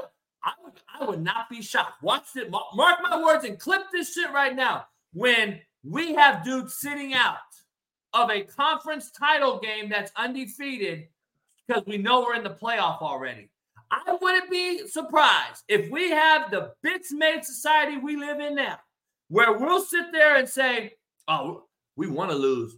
This is similar to what do they call it, folding in the NFL or whatever, Like, re, like, like trying trying to like reseed almost so because you don't Yeah. want that certain oh, hey, hey, oh, we don't want to play them number one. We'll lose to them in the in the in in in, in, in the SEC title game, and we're going to be the fourth seed anyway. So we'll be the fourth seed, and we'll get to play a fucking shittier team. I'm telling you right now, you're opening up Pandora's box with this shit right here. Instead, I'm telling you, more is less, man. And I'm just telling you, my word don't mean shit, but I'm just telling you, wait, I can't wait for motherfuckers to start sitting out 12 team playoffs. Oh, I'm going to NFL. Uh, uh, 12 team playoff is going to be watered down in two years again, just like the Rose Bowl is now. We've created this, dog. Let me, let me just. My But point hold is this. JB. The, the My way they point got is set up, Kenny. when does it end, homie? Because in three years, it's going to be a 24 playoff it's team. not. play- No, it's not. No, it's yes, not. Yes, it is. What? It, it's been four for years. It's been four for years. exactly what it should be. Hey, I, I, I'm not gonna before lie. that, Big Smitty, before that, it was no. I'm an advocate. I'm an advocate between the, the anywhere between eight to twelve. I'm an advocate. Yeah, there's gonna be fans of particular schools saying, ah, so and so should have got in this year. That's always gonna happen. Like, there's no way to avoid that. But what I'm saying is, the four teams just didn't didn't give the full essence of the actual four best teams. Last year, TCU was not a top four team, in my opinion. I'm gonna be real with you. And I think we had a 12 team playoff last year. It would have fizzled out the way it's supposed to. And I don't know if TCU would end up being where they're supposed to be at. So I think when you do 12 teams, it truly, it truly like, all right, ain't no argument. These are literally the best teams in the nation. There's no argument about this. Let's see how shit plays out. Where this year, like, let's be real, we're arguing like, damn, is Florida State are they really in that thing? Ah, Hey, I don't know. in- I don't. I, I'm gonna be years- real. I don't think 10 Florida State's better than Ohio playing- State right now. I don't think Florida State's better than Alabama right now. I don't know if Florida State's better than Texas right now. I really don't know that. I'm gonna be real. Without their quarterback, I don't know. They looked they, they looked very average against Florida this last week. So if we have a 12 team playoffs this year, I don't have to think. We're we gonna we gonna see we gonna see on tape what's gonna happen. But now this year, JB, we ain't gonna see that. They go out there and beat a Louisville team that's good, but Louisville ain't no no no powerhouse top five team in the country. So they go out here and beat a Louisville, they're probably gonna get in. As long as And Georgia beats Bama and Florida shellacked, beat. Louisville, They're Florida gonna get in. And it's like, damn, bro, like, are they really better than Ohio State? They're gonna get shellacked. They're gonna get fucking shellacked, and it's gonna be horrific playoff because we put the wrong teams in again, and everyone's gonna say, "See, if we would have had 12 teams." No, if Florida State would have fucking played somebody in the regular season, they wouldn't even be here anyway. And you would have the real real teams. I can't wait for six to eight years from now when motherfuckers are, are we want 2014 playoff. Uh, we need to have an in-season tournament. like we always If want someone more. says a 2014 playoffs, they they're just ignorant. They don't even I'm make like right now, it's gonna go. If, if this money blows up this 12 team thing, you don't think they're gonna NCAA is gonna turn down money? What? I'm not saying that, Get but out of here. this They'll is football too, JB. playoff. Before we die, there might be a 64 motherfucking team playoff. It might be like NBA or college basketball. This ain't- but this but again, this ain't basketball. This is football. No Now- shit. That's we, what we play, we play we play in the health era. We play in the make football we make football the safe everyone era. deserves to win era. We play in the make era. football safe era, JB. They're not gonna go out there and play too add too many more games. They're already playing liability to 19 kids. fucking 14 games in college. What do you mean? And I- I'm saying I'm saying BYU plays 13 games, dog. What, what do you That, mean? I'm saying they ain't gonna have they ain't gonna have you playing what 18 fucking games now because of it. Like, come on now, JB. That don't even make sense. The shit. 18 game college football season. Um, they're about to right now. Listen. I'm gonna tell y'all right now. I love it. y'all. What's the difference? I love competition. I love my voice out. I love competition. So if if if we're able to watch uh, one more game and we're able to see the true top teams in the fucking nation compete, I'm cool with that. The top four seeds they get a bye basically, so they're already protected. The next eight they compete to to match up against them. I don't see what like as a fan of the game now because we're we're both fans now right now. Like we're not coaching or playing right now. So as a fan of the game, why not watch an, an- an- another great?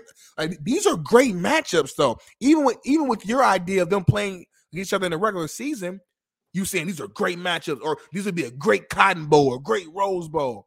Okay, they're still matching up, whether we call it the Rose Bowl, the the the Smitty Bowl, the JB Bowl, or no bowl at all. They're still playing against each other in a very important big time game.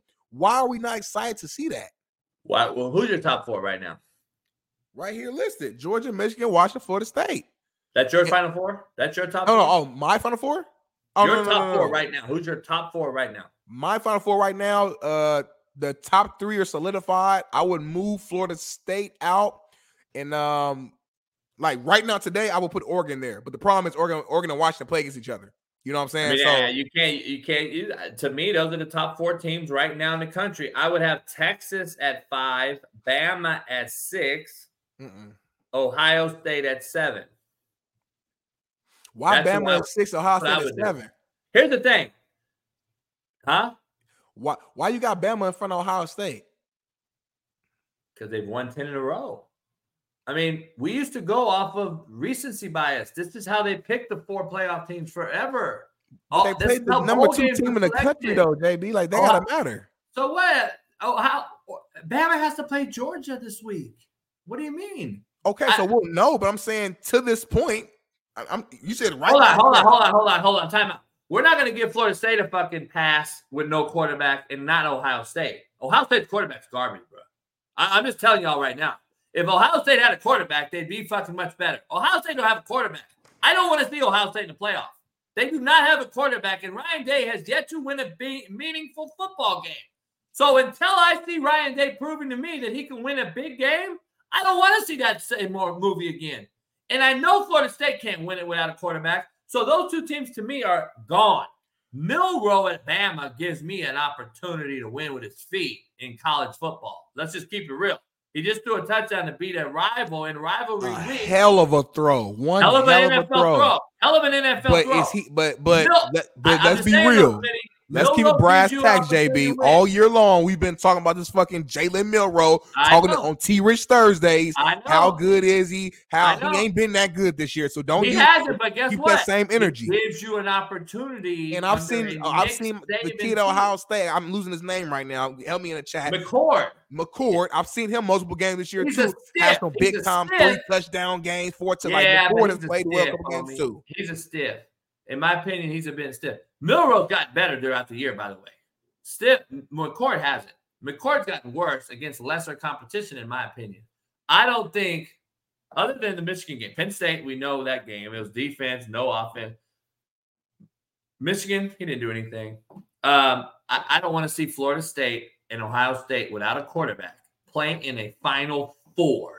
You're telling me you possibly would would see Ohio State without a quarterback who has any competitive drive, in my opinion. I saw him lay down and take it in the ass the other day. I do not want that dude. So hold on, before you continue. You saw you saw him not do a thing, and they were one score away from beating the number two That's team in the nation So- so with we no wanna- quarterback at all. So do we want to see that in the playoff again? Another, another, another Ryan Day could have, would have, should have been a better. Fuck that. He hasn't won anything. Why do I want to see another one score away opportunity? No? That's see- fair. That's fair. That's say, fair. I- I'd rather see Texas, who have who Because Quinn Ewers is back. I'm with you. Quinn Ewers is a bad boy. Exactly. I'd rather see Bama with Milroe with his feet give an opportunity to win. I'd rather see Penix. I'd rather see even McCarthy, who I'm not huge on, but at least Michigan's done what they've done. So let's just be honest. And if Bama beats Georgia, I still think Georgia's better than Ohio State, Texas. Um, and you could argue the winner of Oregon Washington gets in. I mean, the other one's out. I mean, it But you, but, but yeah, again, now it's kind of contradicting though. Your argument against Ohio State not being in is because of recency bias, what you told me. So if Georgia was to lose against Bama, they should be out then. No, it's not. You didn't listen. I said it's about quarterback play. Georgia's quarterback played great all year. Ohio State don't have a quarterback to be deserving of a playoff, dog. Georgia does. Period. I, it's not just recency bias. It's about Florida State and Ohio State not having a quarterback. I don't want to see that movie in the playoff. But like you said, JJ McCarthy, he's decent. I guess he's gonna, he's gonna get drafted. Yeah, Michigan's gonna get at. in. They deserved it. No coach and all the drama. Like, no, there's no ifs and buts about it. He deserves to be in. I'm not arguing. I think they should. I'm just saying, like, if we focus just on quarterback, I hear you. I, we can go back and forth on that all day. I just think Ohio State is fucking loaded outside the quarterback position, and I wouldn't mind seeing the best receiver in the nation, like I've been saying all year, in the playoff and see and see what, what they could do. It's not like it's not it's not like Michigan went out there and beat the fuck out of them, and it wasn't even close. And that was one that was one of the best games of the year. It went down to the wire. It was going back and forth all game long toe to toe, and it's a number two team in the nation. So that's all I'm saying. If you go toe to toe with the number two team in the nation, well, shit, you ain't the top four team. That's my own. That's that's all I'm saying. But in reality, though, I'm not gonna lie. I really do think Oregon is a top four team right now. But the problem is they got to play Washington in the Pac-12, and the loser's not going to make it. But if you really act like you put a lie detector test on me right now, I would say right now, Georgia, Michigan, Washington, and the way Oregon is playing, and the way Bo Nix has been looking, Bo Nix might be the Heisman. The way Bo Nix is Again, looking, another quarterback team. I know. I don't want to see fucking teams with no quarterback, homie. Why are you arguing this? I'm like, you want to see Ohio State with a stiff out there get into the playoff. I'm saying if if You if- want if- to see a third string quarterback possibly lead a Florida State team who's gone through the worst conference in college football, the ACC. You want to see him in the playoff. JB, this is what I'm saying. I'm not uh-huh. I'm not over here just boosting for Ohio State. What I'm saying is if if No, Georgia beats undefeated. if Georgia beats Bama, you think that this whole argument is because you really think Bama's gonna beat Georgia. I don't. I do not. I think Georgia's gonna fucking beat them by 10 plus points. After I saw the performance from Bama, Bama been Saban's been coaching his Every ass off, different. and Bama's been winning, but it ain't been looking pretty. You can't I- use that. You can't use that theory because New Mexico State beat Auburn the week before. Come I on. think Georgia is gonna take care of Bama. Okay, so uh, assume let's let's let's just use assume assume I'm right. Let, let, let, us assume Georgia beats Bama, Michigan's gonna win, and then let's say the Washington Oregon game. That's I don't even care. Washington wins Oregon, whatever. Watch a Pac-12 team will be in that third spot. My only argument is that Florida State is not top four without their quarterback, regardless. Somebody got to take that fourth spot. I don't care if it's Ohio State. I don't care if it's Bama. I don't care if it's Texas. Hell, I don't care if Oregon loses by two points and somehow they put them in the fourth spot. Florida State is just not a top four team. To me, putting Florida State in is kind of going to be like how TCU got in last year. This is my point, James Simmons. Isn't this my point? The whole fucking argument. There is no point. I told you just this last year. When it goes to 12 playoffs next year, both Bama and Georgia in this current scenario are getting in. That playoff, that SEC title game means absolutely nothing. And you'll see guys sit out. Telling you, you guys have set this up for failure. Trust me. Not you, but everybody everybody out there that set this thing up has set it up for failure. They never thought about this particular scenario. That kids already are sitting out ball games to go get ready for NFL. Why would they not start sitting out extra season 12 playoff? Now I've got to go play four playoff games, possibly. Come on, man. But one, one more thing. Let me ask you this though. Wouldn't you want to see Georgia and Bama in the like in the playoffs though? Like, If they're a the bad best, thing? if they're the best, Is- is- I mean, I- well, they, they here's the are. scenario though. Goes back to my strength of schedule deal. So if I'm going to play that first scenario that we we said, Bama played Texas, let's say, Georgia, let's say they start off with Oregon, um, and then they play, and then they, then let's say Michigan plays uh, Washington, uh, and then all these things, you would know. And guess what? Georgia's only loss was to miss to Bama at the end after they beat an Oregon during the year and after they beat whatever. Those two to me deserve to be in the final four. But That even using some of the even tight using that as an example, let's use this year. Texas and Bama actually did play each other. But what do I keep hearing from you? It was the first game of the season. Bama's better than Texas. So damn, even when they do play against each other, that's still No, no, don't no, tell you no, what I'm the not answer saying is. that. No, I'm saying right now that would be huge weigh in right now for next year. So Texas played, you guys did play to my point. All right, Texas, you won. Now Bama has to beat Georgia. If not, they're out. That's the thing. That's the best four teams. But if Bama wins, Smitty, then I'm my argument is Georgia's still a top 14. They haven't lost in three years. But Bama lost game one to Texas. So my whole thing is let's play the best early. And now the conference title game means something. Next year it won't mean shit. Bama and Georgia are both getting in right now. In this scenario, Georgia and Bama are both getting in regardless of who wins the SEC title game. But you know, you know why it'll still make sense though? Because based upon the bracket and what I'm understanding is that the top four seeds basically get like a like a buy in a sense. They don't have to play two games. They, they wait for the winner. So hold on. So yeah. so no no no that that that matters a lot. If if if I'm gonna be a a fucking four seed or, th- or I'm gonna be a three seed versus a fifth seed.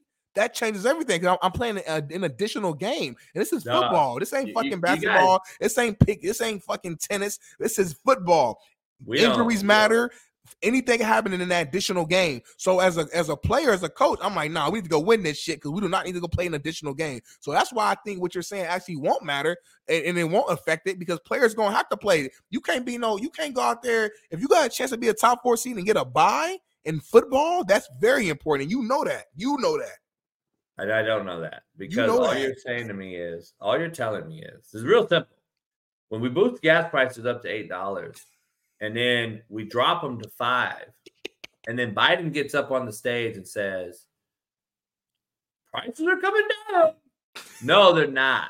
You opie doped us. You gave us the good old okey doke. You lied. You've come down three dollars, but you were up to eight, and we used to be at three dollars. So you actually were still up two dollars. This is the same shit, Smitty. Guess what happens when the final four play? You still have a buy. Guess when that is? Between the SEC title game and the fucking playoff. Or guess what? You used to have a couple weeks off before you played the Rose Bowl, or the or that's your buy. That's your bye. Why are we thinking this is so? Why is it so hard to understand? No, no, no, I'm don't talking about getting a break. I'm not talking about that. I'm just saying you're playing. You're literally playing. And if you're a five through twelve seed, in order for you to win the whole thing, you have to play an additional game. I'm saying that My as a coach, point. as a head coach, you don't want that. You don't want additional game, JB. You fuck around, your quarterback and fucks his leg up and messes twists his ankle. Your your D tackle uh, uh tears his Achilles. Players are getting hurt and banged up. You don't want that. So if I'm a if I got the chance to be like, hey, bro, we win one, we in the natty. That's what you want. It's like the NFL. Teams want to try to be the, the top seed, so they, they ain't got to play in the wild card week. It makes your journey easier. It- one game, one football game is like the equivalent of like 10 basketball games. You know, you know, who, you know who, you know who agrees with you? Who? Losers. Mark Rideout is is is agreeing with you because his It's a great man. That's a great Florida man. Gators, his sorry ass Florida Gators are so fucking bad. He's hoping that because they play in the SEC that maybe they'll be the 12th seed at, with four losses. This is what I'm talking What about. What about Kevin Hall? That's a good black man. He agree with me. What about him? Kevin Hall? He, he, he, he- he whitewashed. So here's the thing. Like this is the issue we got. You know, brother wear a suit. He whitewashed. He, uh, clean, he got his hair greased up. Yeah, He he looking white, scowl, white, good white, money. Kevin Hall, white, white. Kevin Hall, shout out to Kevin Hall. He became a member today. Shout out to you. And I'm just fucking with you. You know why I remember? Because he a brother. and disrespect, he a no brother disrespect, here. Kevin That's why I'm on the show, so I can bring the black people, the black No, people on the show. Kevin Hall was already. He was coming here already. You want to remember? he- You remember for me though? You remember for me though? Let my boy Sheldon. You know what I mean? Come on now. They, they Just Sheldon. Look like fake ass RG3. All right, so look, here's the thing. Um, let's, let's, get, let's get into Bobby Petrino. That that segment went way too long. Uh, pound the like button. Bobby Petrino. All right, so this is a guy who's a really, really good offensive coach. All right, really good quarterback guy. Gets after the quarterback like no other. Cuss the motherfuckers out. They brought him back at Arkansas. Now, I don't know if you know the story, Big Smitty, if anybody knows the story. Um, that was him at Arkansas. Do you know why that was him at Arkansas? Mm-mm. So he got caught cheating on his wife with a broad on the back of a motorcycle. And motherfucker crashed with her on there. Fucking wife filed divorce, sued him. I mean, he's back coaching, Smitty. He back coaching though. That ain't no big deal, dog. It- it- it- I don't know if it's. I don't know if it's. eh, I, I don't I don't get this privilege. I mean, because you you you like you like that too. I don't get the privilege though. Well, or listen, I, you, you don't you don't get the privilege in the coaching space because you are so connected to us. Hey, and by the way, hey Ron, uh, wait, no, no, no, no, no, no, no, hold on. Chris Doggett, two things can be true. Chris Doggett is onto something here. Of course, I have a really good friend on that staff at the time. The truth of the matter is, um, that's not true either, Chris Doggett. You're wrong on that. Okay, you're right about him getting his ass beat. You're wrong about who did it. And I'm gonna tell you who did it. I'll tell you right now. Fuck it. It was JB. He got he got fucked up in the weight room by his assistants because he was getting out of line talking some shit and he got into it with some assistants and they they they touched him up a little bit and they they obviously they were fired departed ways. He got fired. The whole thing blew up. He also did wreck a motorcycle. So he did both. What we know from the actual facial issue the neck all this shit you see which is an embarrassment we don't know if it came from the ass whooping or the wreck but nobody brought out the ass whipping, but it happened in the weight room and by his own staff. I'm just telling you right now. That is what happened. He he talked to Cat a certain way. He was at, I mean, he is what he is. I'm just telling you, that all happened. Now, having said that, so what, Big Smitty? Some years go by, and all right, well, shit, it's been four years for me. Ain't nobody calling me. Nobody calling him because I'm not getting the scissor. He in the boy circle. Man, Hey, I'm just telling you. Got you know better than me, man. up. I got players hitting me up to coach, but admin's scared. I got players telling me they don't want to fuck with this guy. Admins hire him. Make make it make sense. Um, Yeah, man. What's your take on him going back to where he was the head coach to be the OC? It's wild. I mean, I really feel like they're setting him up to be the head coach again at some point. Oh, That's what they're doing, you know, because we all know you got to be a coordinator first before you could be a head coach. And I think they they would want him to be the head coach right now, but they know optically it wouldn't look right. Even I from I a don't think coordinator that'd standpoint, don't look right. But at least you got a little bit of more wiggle room to play around with that. You know what I'm saying? I don't think they can ever hire him back at Arkansas. Man, I'm telling you, we th- we think they could hire him back. Period. And he's the OC. OC is one step away, basically, from the head coach. You go out there and Arkansas's offense the next two years starts to shoot up and, and start to, you know, these guys are a top 15 offense in the country. They score 30 plus points every single game. These guys are winning games. Now they're gonna be looking at why are they scoring points? Why are they? And then this guy could be right there in, in alignment. So my my conspiracy is that they're trying to set him up to become the the head coach again. It might be three years from now, four years from now, but to me, that's the longer term plan. And um, yeah, you know it, man. Once you get into that family, that that coaching kind of circle, they just keep recycling you, and you keep getting opportunity after opportunity after opportunity, and then once they throw you out, it's hard to get back in, and um, that's what it is. Uh, the difference between Sark is Sark was a head coach before twice, and then Nick Saban saved the day. See, Nick Saban saved more coaches than Social Security. Nick Saban has saved coaches and then allows them to get rehired. Petrino just was with Jimbo, and he did Hmm. take over a Missouri State team, um, and, and and went undefeated after a year of struggling, and he went the JUCO route. Went to the JUCO route. Um, but we're gonna break that down. Um, Oregon State next up on the docket. Oregon State found their man, Big Smitty, by the name of Trent Bray. A good friend of mine's dad, or a good friend of mine, Craig Bray, is the father of Trent Bray. Trent Bray is about 40, I believe. Um, I think it's a good solid hire. I think he wants to be at Oregon State. His daddy was the former DC at Oregon State, Craig Bray.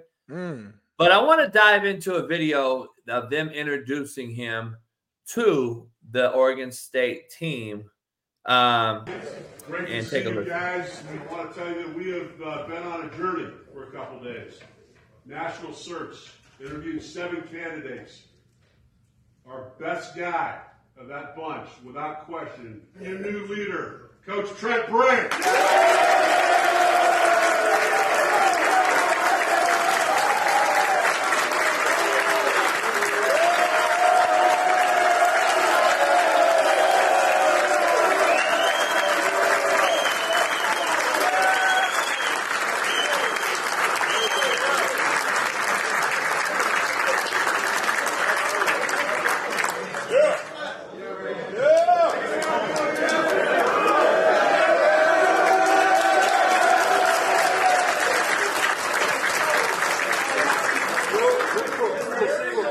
I mean, the, the big reason I'm here are you.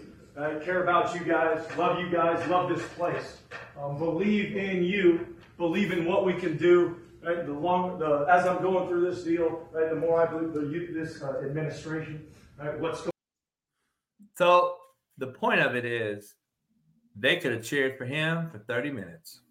Yeah, they loved him. Deion Sanders in trouble, bro.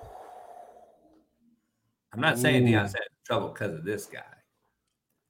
My, y'all don't listen. You don't. You just hear what I say.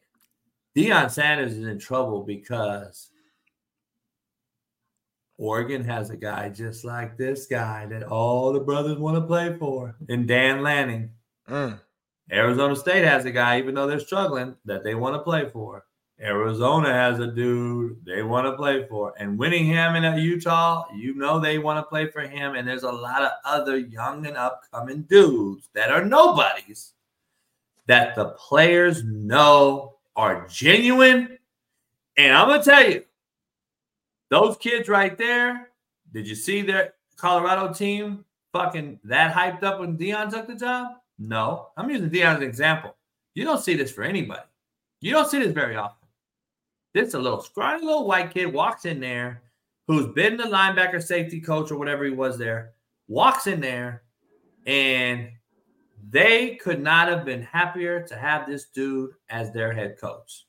Like you saw when the motherfuckers started standing up and hugging them, and then they, they, they, they still wouldn't sit down. Then they stood down and they started clapping again. Dog, they got a guy they like. And those kids in that room, and then now he's got to go out and recruit. He's got to go do his thing. But if there's guys like this, then I don't mean nobody. That's a bad word to use. I I know Cisco's trying to call me out here. Uh, I don't mean nobody, but what I mean is he's not the name of Deion Yeah. Sanders. He's not the name of these guys.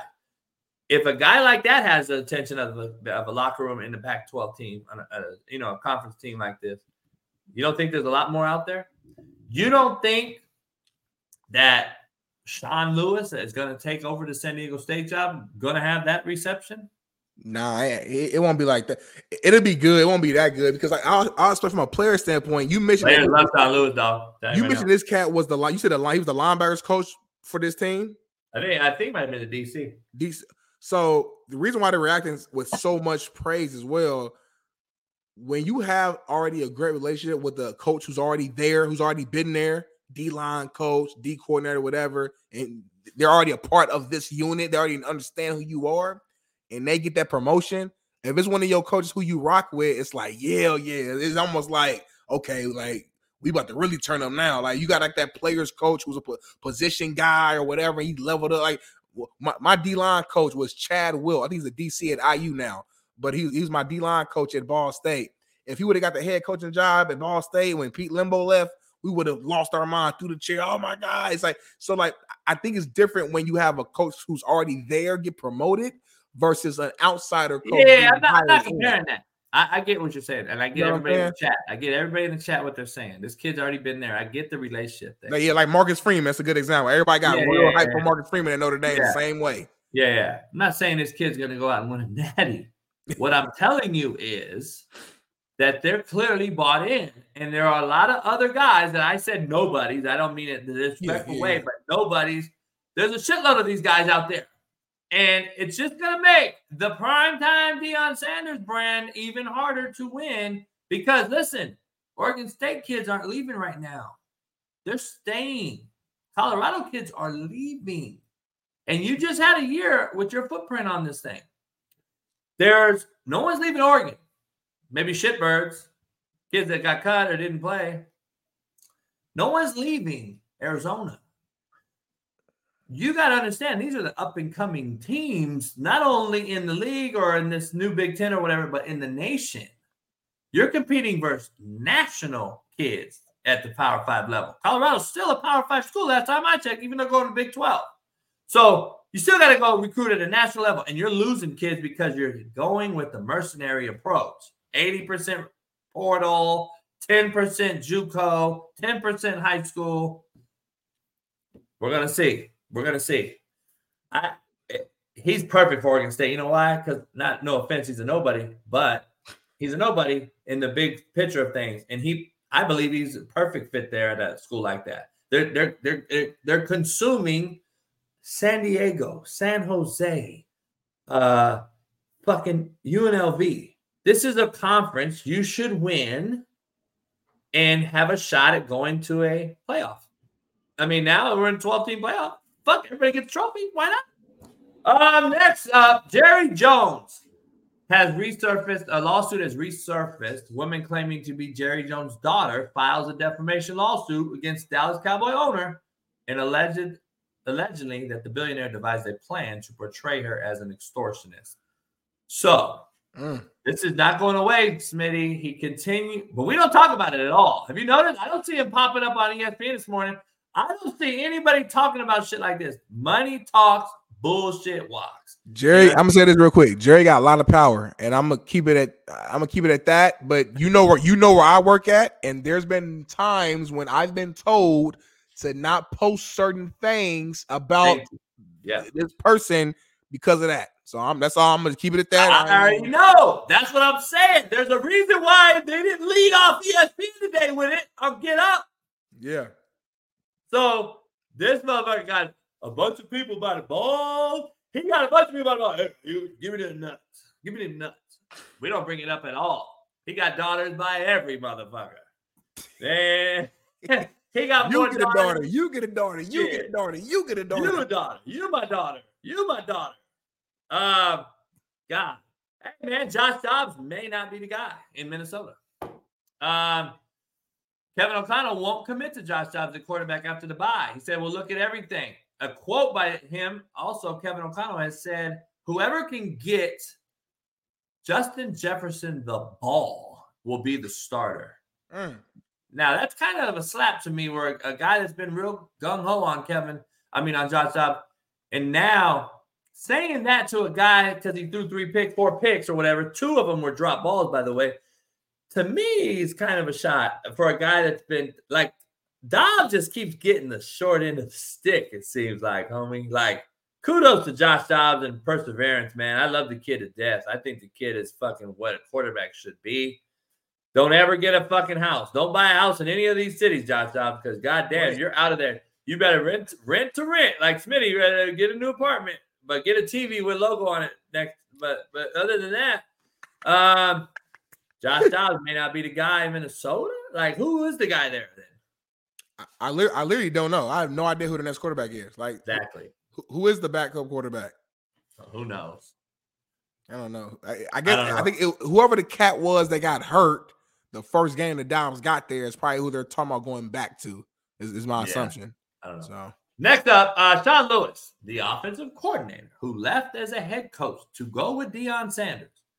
Shout out to JUCO Football Frenzy. If you don't follow JUCO Football Frenzy, he's a great friend and a program watcher. Check him out. Follow him on Twitter and Instagram. JUCO Football Frenzy. All the updated JUCO news in America. Plus, also he shares Division One coaching moves. Um, plus, he has all the players' um, contacts and information that he shares.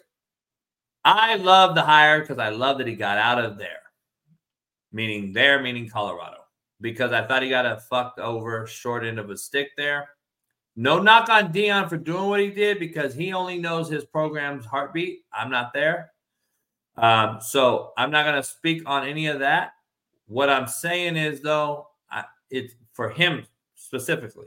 Glad he got out. He was a head coach.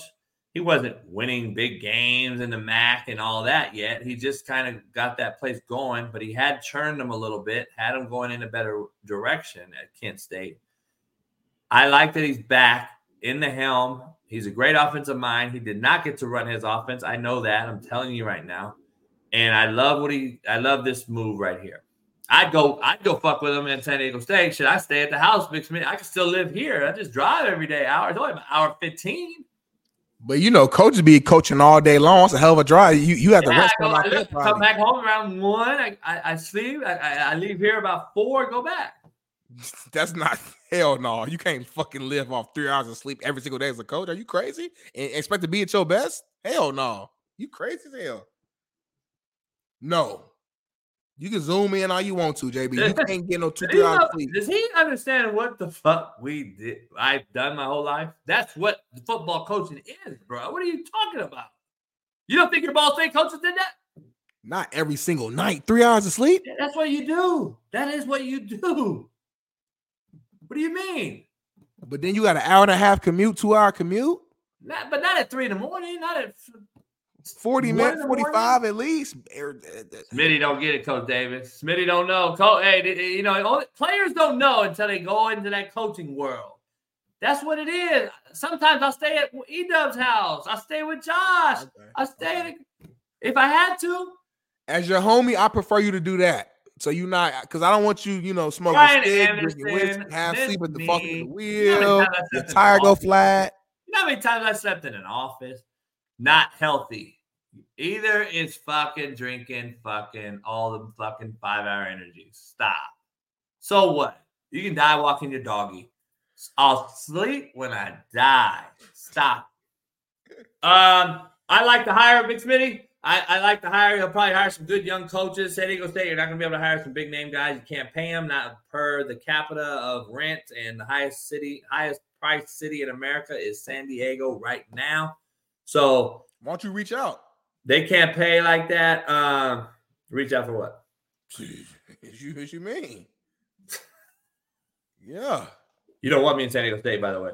Yes, we do. Let's, I, we do. you don't want We that. all want you at San Diego State. I'll tell you right now. You don't want me in San Diego State. You talking about all them decommitted Colorado? You're gonna be in San Diego State. I, know, I call Sean Lewis. I know you connect You with want- everybody. You want you want cats that should be going to Bama end up in San Diego? You don't want it. I'm just telling you right now. you don't have cats still connected to the There'll be cats in San to the player. Diego. Cats be like, how the fuck San Diego State get fucking five star left tackle from fucking Louisiana? Ooh-wee. I want to see Uh, it, Chad. What y'all think, Chad? I want to see it. Man, Hey, that'd be only similar because it's close to the house. It's close. You know, weather out there. It's nice. It's still, you know, like come up. Hey, man, I don't know. Hey, it don't hurt to do a phone call, connect the dots, just see what he's talking about. Hmm. I'm going to Vegas this morning. I kind of like going to Vegas. I like this. I like this still. But listen, you are single, but you going to Vegas. Are you going to But you gotta maximize read being what it says underneath. You gotta read what it says underneath. Having the ability to do what you want, when you want, where you want. are you gonna maximize being single in Vegas? There's a lot of opportunity to be single in Vegas. You be chilling in the hotel, you be gambling, drinking. That's a good time. But you gotta go out there and get on some of these. Oh, you know what I'm saying? Yeah, but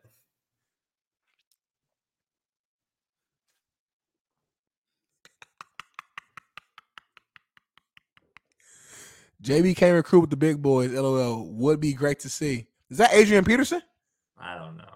I thought that was Well, I'm not even gonna dive into it. Like that, that was that was DeAndre Peterson. I got more motherfuckers in the NFL than D1 coaches, but I can't recruit. All right, look, let's dive into the next thing. Uh David Shaw. Let's come back to David Shaw. I got a person that's just hit us up. We're gonna have a special guest on in seven minutes, Big Smitty, and uh, it is gonna be the former interim head coach of University of Colorado Buffaloes, the former Whoa. offensive coordinator, University of Colorado Buffaloes, and the current head coach at Chaffey College, who just went 11 and 0 in his first season as a JUCO coach at Chaffey College. Darrin Chiaverini. He'll be joining us in seven minutes. Let's take a quick break. Bring Darrin back in, Coach Chev, when he gets back here. Um, and uh, by the way, he also coached Patrick Mahomes at Texas Tech. And he's going to give me all the beat because he loves Patrick and he knows. Ooh, about to get spicy. About to get spicy. Big time guest. I'm gonna give me some avocado toast real quick with some pico. Get my little free, get my little Vita juice, and we're gonna be back ready for this. This motherfucker said avocado so toast. Take me away, Bailey. Come out and say it's not as serious as maybe we thought, but then that could be fluff too. What, what do you Yeah. So uh, Aaron Jones has had more MCL injuries than I can even think of. He's had at least six MCL injuries. Um, and they're almost all to the right side, I want to say. Um, but the MCL is the, is the ligament that runs north to south on the inside of the knee. Usually getting tackled, you get tackled on the outside and the inside buckles, which is usually why it happens. Um, the, M- the MCL does attach to the meniscus deep um, and is a protector of the ACL. So sometimes if the MCL goes out, the ACL will come along for the ride. And, and if the meniscus is involved with it, that can be what we call the unhappy triad. Um, this is at the minimum an MCL. Um, I don't know if his ACL he had enough, you know, of, of the of the angle. It was possible. I couldn't get zoomed in enough to see if his if his if, his, if the bone shifted, which is usually what happens. But if they said, "Hey, it's not as bad as we thought," that may be a good sign. Uh, Jones has done this obviously so many times. He knew it was serious enough to be distraught over it. Is he out this week? Of course. Um, but is he out a long time? I, I don't know. I would say probably minimum two weeks up to a month uh, is, is probably realistic. Remember, he's coming off that hamstring as well, or you know, re-injury to the original hamstring. AJ Dillon has groin, um, so they, they you know they're both banged up. They just signed uh, James Robinson and somebody else, so you know that tells you kind of a little bit. Uh, and they got a short week. Remember they college real quick. You know, a guy that was up for the Heisman um, might have ruined Florida State's chances at a at a, at a playoff. How bad was it? How significant is it? Not only is his Florida State career over, is this guy's career over, or or is it is it a possibility? Look back.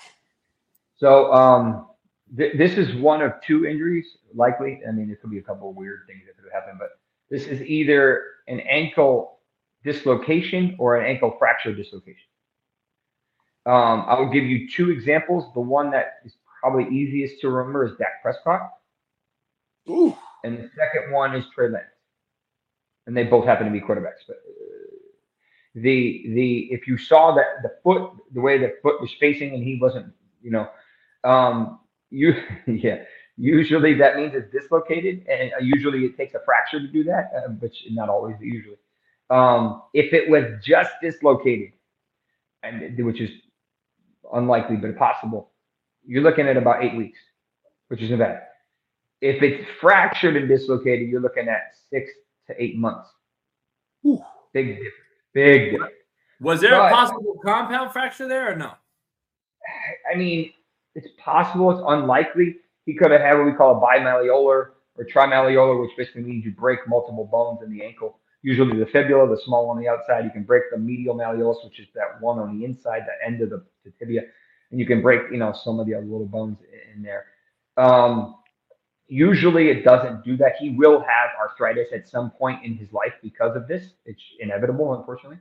Um, it depends on the severity of the ligament tear. That's the the, bones are going to heal. I'm not really worried about them. It's the ligaments that really cause the, the frustration, and, and and that's usually the problem with these. Um, is and that's why you saw Dak not really be able to run for a couple years. Like, and he could throw fine, but he just didn't have the mobility. If you just trend it, I figured this was about the year that he would have that increase in mobility.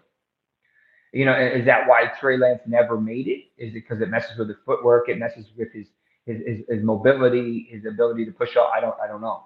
The the change the game don't change for me. I'm a I'm I live in the trench and I always have. So yeah. the only thing that I can't do really is high low.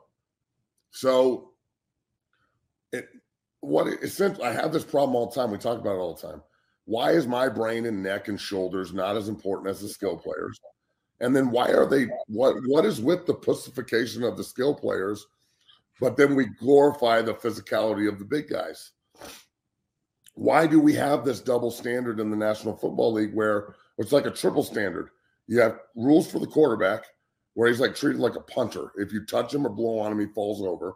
I wonder how quarterbacks feel about them being called punters.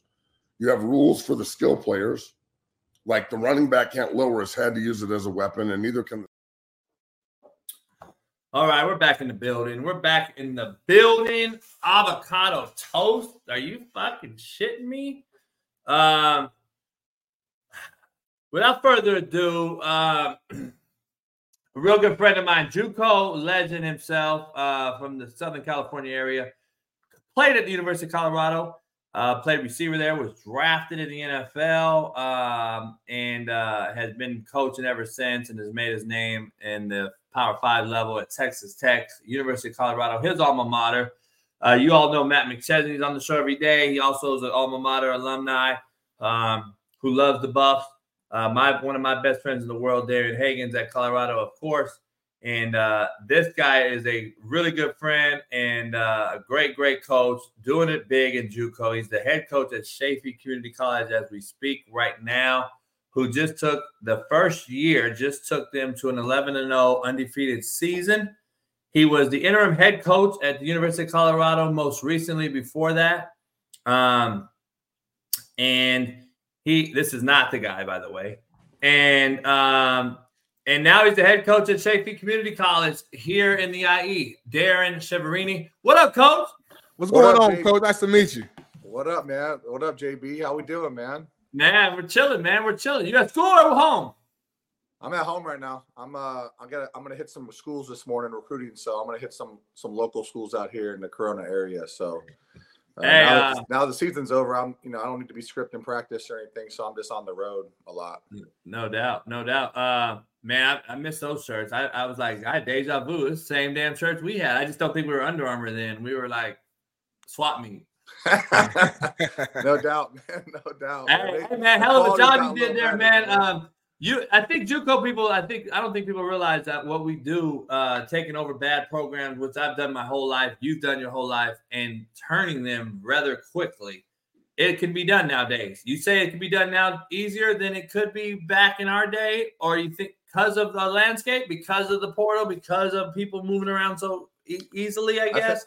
I, th- I think it's easier nowadays because you know, with the influence of social media, the different platforms you can to reach kids and connect with them on different levels. I think that helps you, you know, in the communication aspect because as you know, JB, recruiting comes down to trust and communication, and these kids just want to feel like, you know, you're going to help them. At the end of the day, that's all they want. They want to know if you can help them achieve their goals as players, as people, and um, you know, obviously getting this job at Chaffey as late as I got this job. I mean, I got this job at the end of May, which to think about that is just crazy to get the job at the end of May. Zero players on the roster, you know, and built it really. And I had zero coaches too. I mean, I had zero coaches when I walked in that building. So, you know, I hired I hired a good friend of mine who's a good football coach, Junior Tanavasa, and we just went to work, man. And we built a really talented freshman group that played a good schedule of teams and to be able to beat teams like Santa Ana and, and Pasadena College twice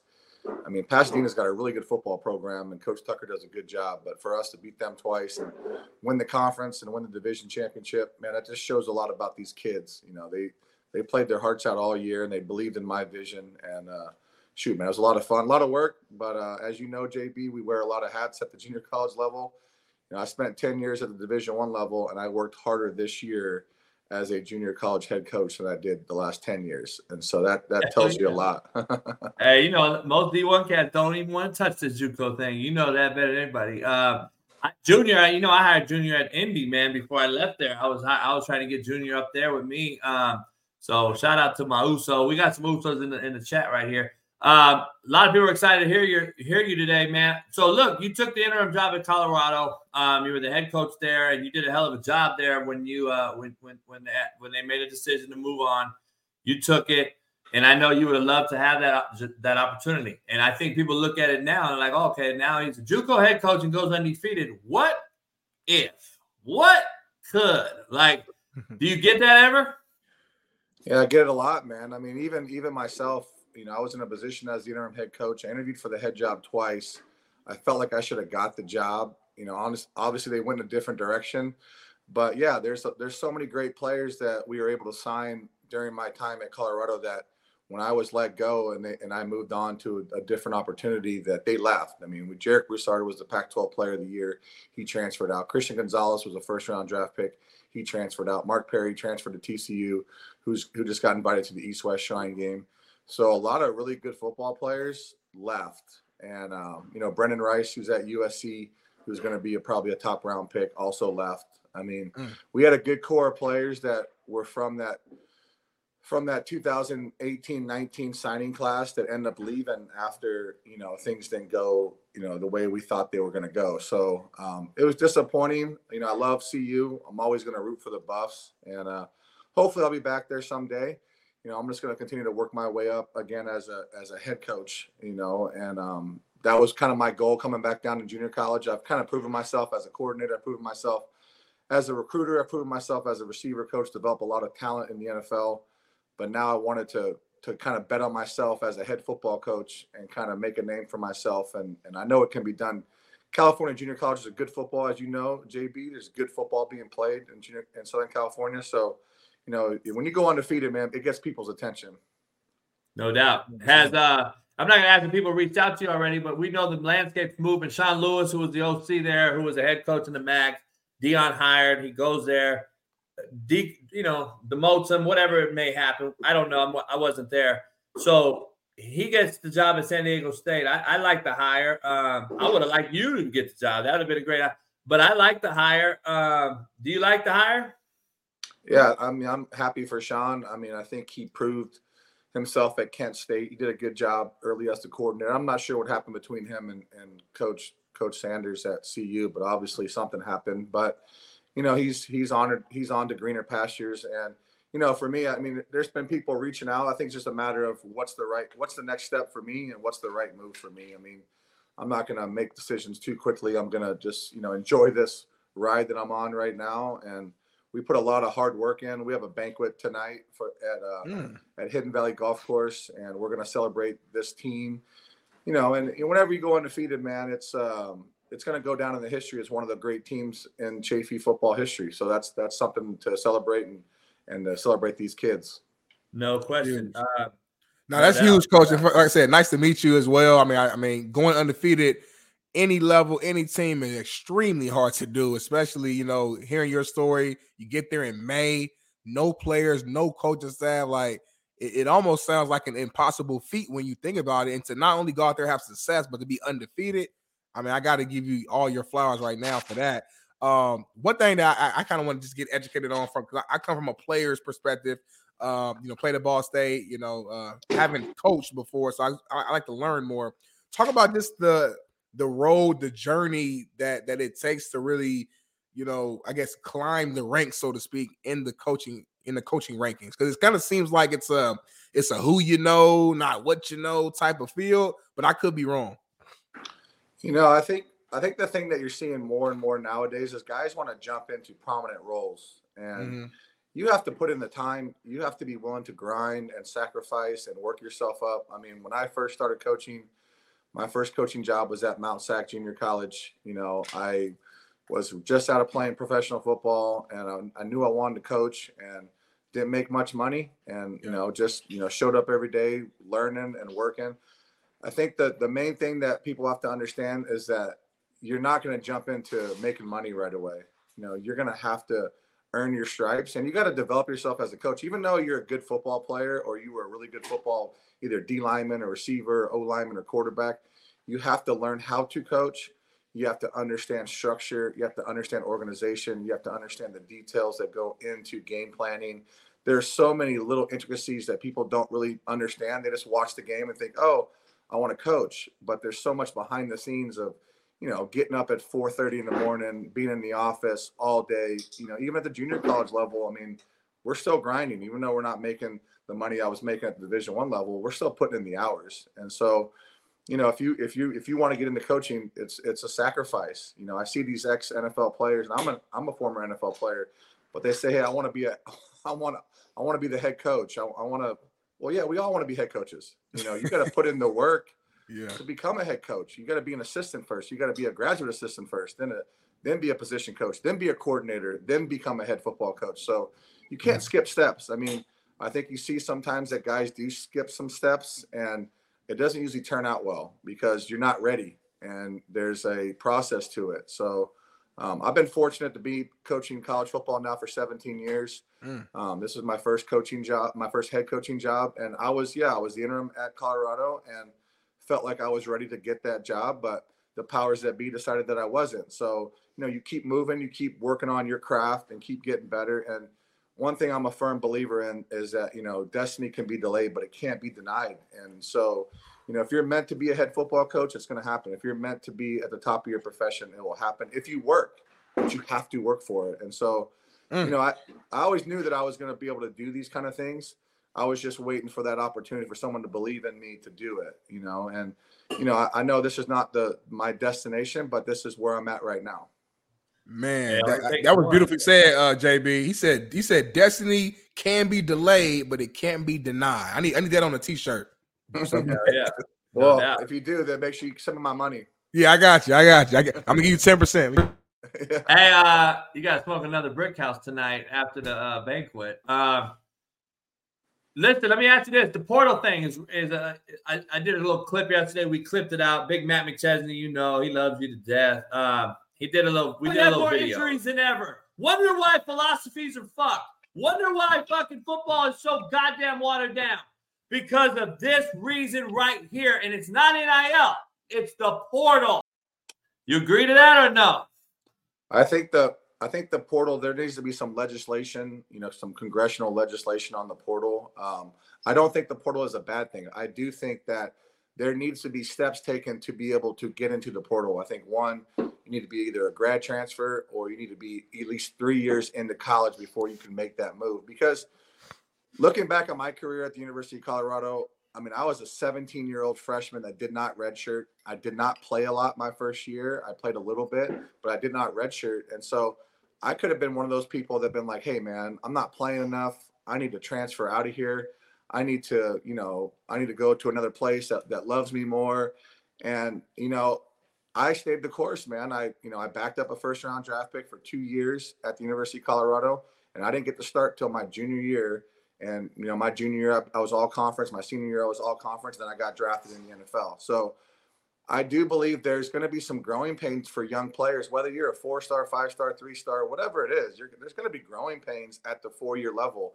And I think right now, what the portal allows players to do and parents to do is like, okay, my son's not getting reps. My son's not getting the ball. My son's not playing.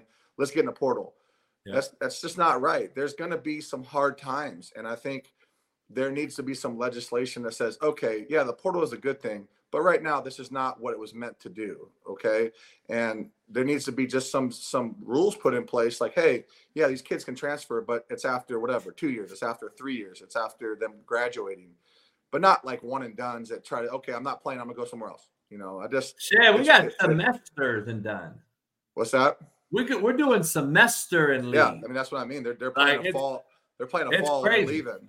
Yeah, yeah, I mean, it's, it's just, crazy. It's hurting. It's hurting the game as we know it. and um, I think there's got to be something done on that and and NIL. I mean, listen, I'm all about players getting money. That's that's fine. But if we're gonna do this, then let's do it the right way. There's need to be if we're gonna do it, let's let's have salary caps then. Okay.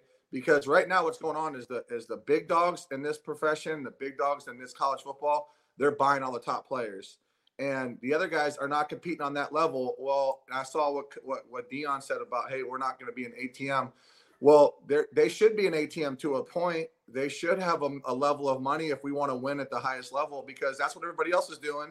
Yeah. So so what? Let's just make it. Let's level the playing field. Okay, the Power Four conferences as it sits right now.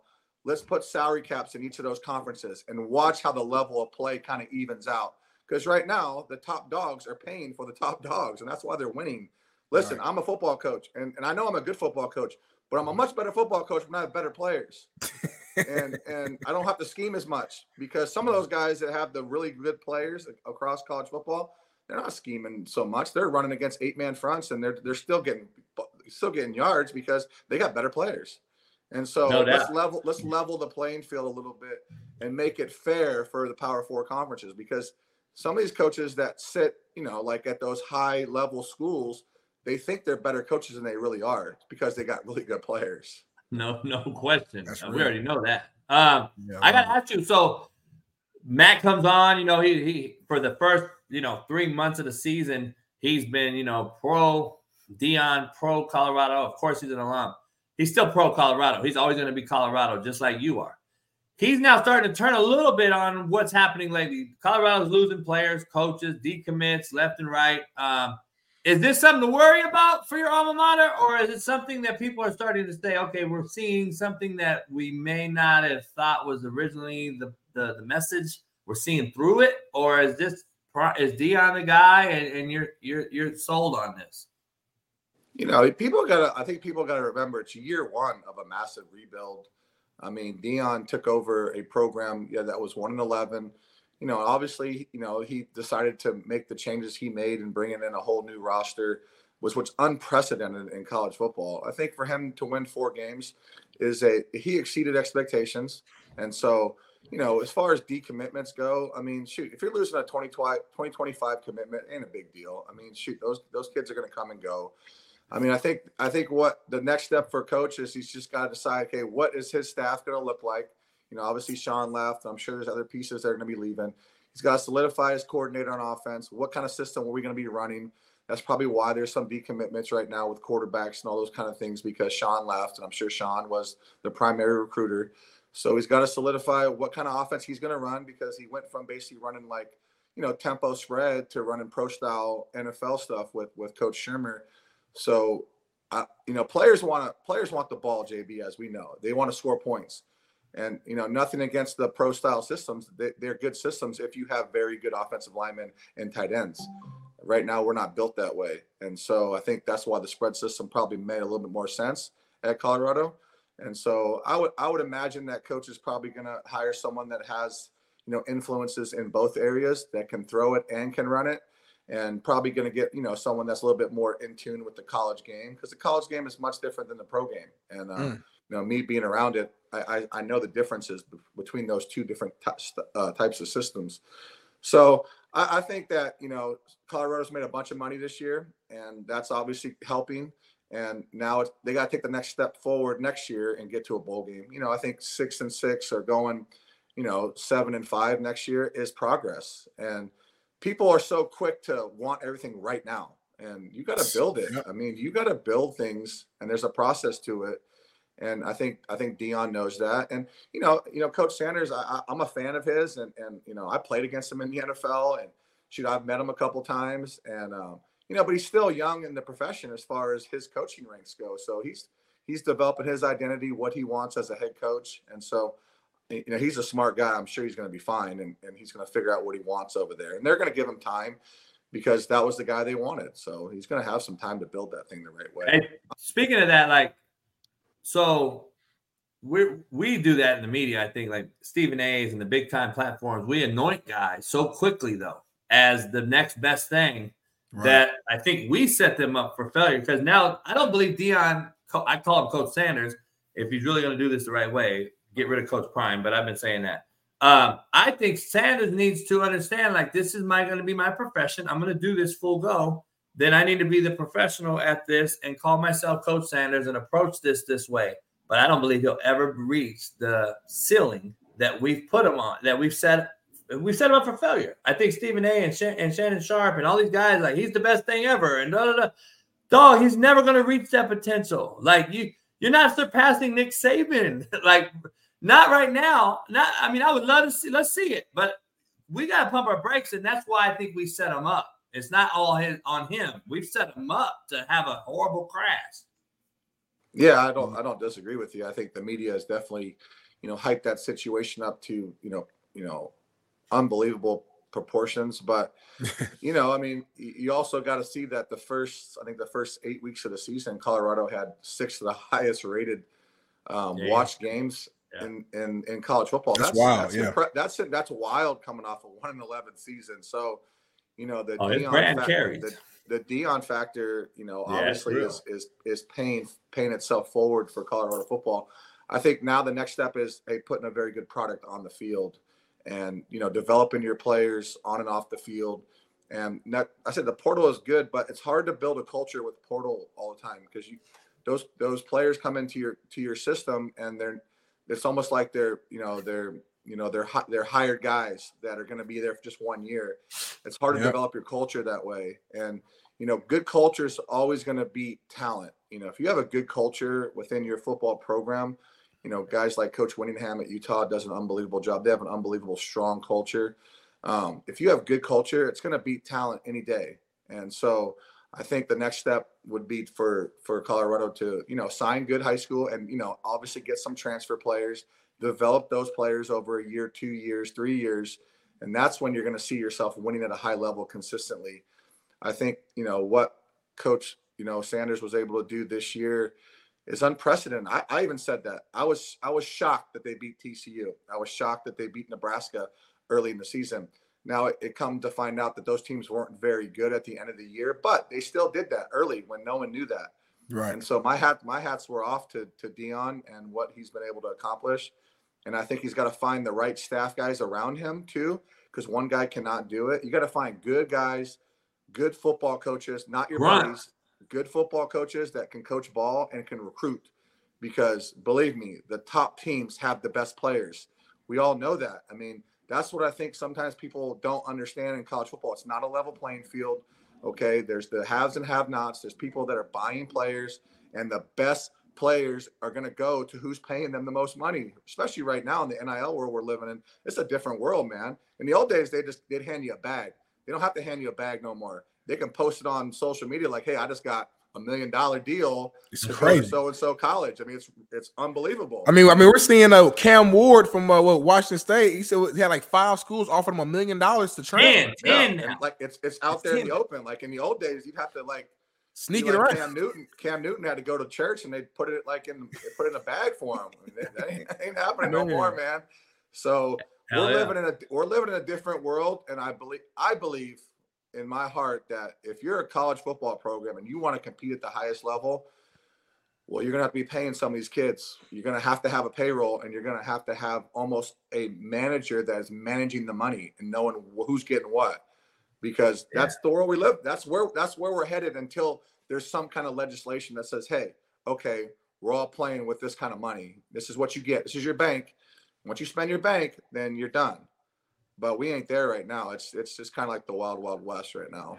Yeah, no doubt. Um, Andrew Boudreaux, we'll get to we'll get to that question uh, right before Chev gets off. Chev, two part question before you get out of here. I gotta ask you, like, to Deion's side, on his side of things, on this double edged sword take. Um, Pac-12 has been as good as we've probably seen in the last 25 years. Um, as far as top to bottom, I believe the best conferences, bottom teams dictate how good the conference is overall. I think the bottom Pac-12 teams is much better than the bottom of the SEC. I think the Pac-12 has been the best conference all year long. I think you're going to knock each other out. Like I said, they have. Um, Arizona's playing probably as good as anyone in America right now. And you could argue that they got three losses. They won't play in anything, but they I would not want to play Arizona right now if I was any team in America, including Georgia or anyone else. Having said that, I think Deion's taken a little bit of unfair uh, criticism because the conference has been better than we've been in a long time. This isn't the normal Big Pac 12.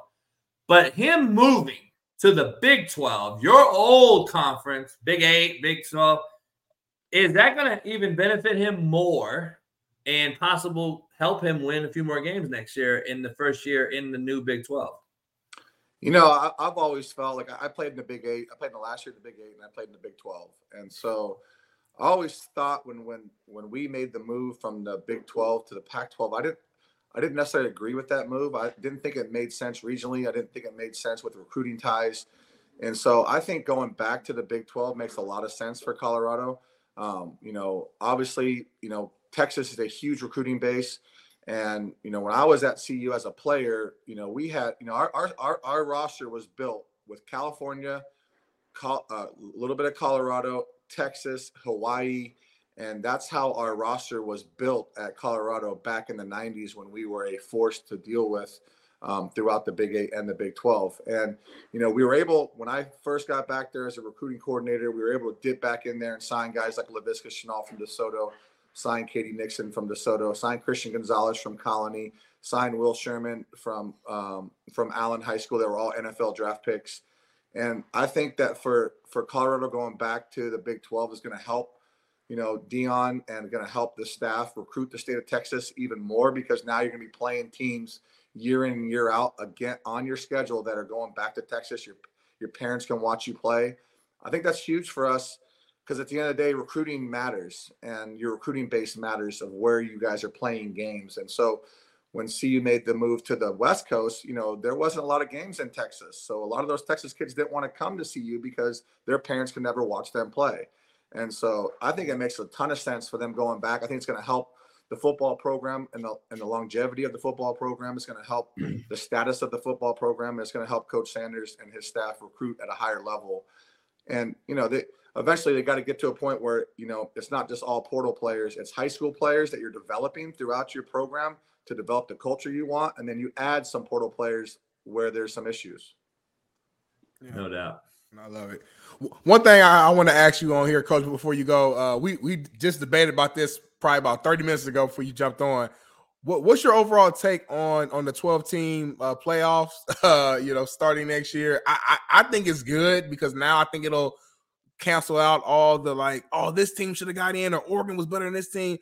Coach JB thinks it's actually watering it down in the sense that we're putting teams into the playoffs who we know should not even have the opportunity to, to face these top teams. What's your overall take on on moving to 12 teams? You know, I think it's I think it's definitely good for college football. I mean, if you notice, there's only there right the way the playoffs are formatted right now there is only a handful of teams every year that have a chance to actually win the national championship because yeah. of the way the system is built yeah. and so i think going to the 12 team format that would be uh, it right now Chev. that would be it if we were to do it this year yeah see what, what i love about it is that you're going to have good football teams playing against elite football teams and good football teams should still have a chance to make the playoffs and that's my, that's my opinion because if you look at the one, two, three, four, how it sits, if you go back the last probably seven years, there's probably maybe one outlier. That's it. It's always the same guys almost every year. So there's only, I think, a handful of five, six, seven teams that actually have a chance to legitimately win a national championship. Going to the 12 team format, what's going to be really cool about this format is you're going to see some teams that are sitting at, you know, 10 and 2 or 11 and 1 that get into the playoffs and they're going to end up winning the national title because they have a really good football team. And when they play that elite team on that on that Saturday, they, they're the better. They showed that they're the better team, and that's exactly. a great thing for college football. That's what makes it great. That's what's. Imagine if college basketball they have 64. Imagine if they only had eight teams make the play. I mean, make the. It, imagine imagine the tournament being eight game, eight teams in college basketball. Thank you. There's so many good teams that sit out there that can't get in and now it's the 64. Obviously, there's there's always going to be your Cinderella stories that get through. I think it's great for the game, man. It's good for it's good for the coaches. It's good for the players because it, it's going to show you that coaching matters. Mm. yeah, we, we couldn't buy the top players, but you know what? We got a damn good football team, and we're going to out scheme you this week. You know, I love. I, I, like that take. Here's my argument why I think it's watered down. This week, Alabama plays Georgia. Their next year's scenario, they're both in the playoff. regardless of this Yeah. SEC championship game, regardless, I see the excuses already being made. Guys sitting out. The SEC title game means diddly shit. It do- is not. It doesn't matter. We're both getting in the playoff. I don't know if they're meaningful anymore. Like The why? seeding, JB. Again, the Yeah, seeding I will think the matter. seeding, I think the don't seeding get matters because who, who's going to host the game? Like, is it going to be at, in Tuscaloosa, or you know, or is it going to be? You know what I mean? I think that matters, and I think like this year, like like Texas beat Alabama. Texas probably has a better resume than than the University of Oregon, and yet Texas, if Oregon wins, Texas ain't getting in, and that that to, and Texas is a one loss team, you know, and that lost the Red River Shootout, you know, in the last minute of the game, you know. Let me so- a- let me ask you. So you think if if Bama were to beat Georgia, let's just say it happens. For me, for me, if I'm a college football guy and I know the the, the, games I've seen this year, and, and I know who the coaches are, and I know who the quarterbacks are, which you and I know in this college landscape, that position is huge. It carries a lot of weight as to who I want to watch play, not only for dollars that the, that the old BCS, but now the college football committee wants to see. They want to bring in dollars. Florida State don't have a quarterback. Let's just be honest right now. I don't believe Ohio State has one either. I think those would be both one and done in a playoff format right now. I also think that Nix is playing at a Heisman level. Penix has played, played at a Heisman level all year. Jayden Daniels, I think, is the best player, IE kid right here in Cali. I think has been the best player all year long, just not on the best team. But having said that, like, don't you see like this being kind of more is less scenario in in the in the in the matter of like, all right, listen, the 64 team playoff that we grew up in in NCAA basketball now it's gone to 66. There's a play in. There's we always add more. Like when is it enough? Because you know and I know, Chev. Next year, the 13th team left out is going to be pissed Oh, yeah. that they weren't the 12th team. But at least, but at least, I think at least getting to twelve. I mean, I mean, it's going to be unbelievable for the fans to watch that. It's going to be unbelievable for the coaches that get a chance to be in those playoff situations, and it's going to be a great situation for those players to get a chance to play in those playoff situations. The great thing about football, as we all know, is that you don't you don't win on paper. I mean, you don't win on paper. So you might have the best players, you might have the best team as far as the rankings say, you might have the better coach, but at the end of the day, the players decide on the field who's going to win that game. And that's what's great about this game. That's what that's what's great about the underdog stories as they, as they sit. But the way the format's been for the last whatever since the BCS was, you know, all that stuff has been going on. It's been four teams. It's been almost the same four teams almost every year. I think you can go So- look back. so probably a couple. Back to my original question. Uh, I didn't finish. Do you think if Bama were to beat Georgia, that both Bama and Georgia are not top four teams in the country? I, I still think Georgia, who hasn't lost in three Well, and they, they- but they, but if Georgia loses in that SEC championship game, they're gonna, they're getting in.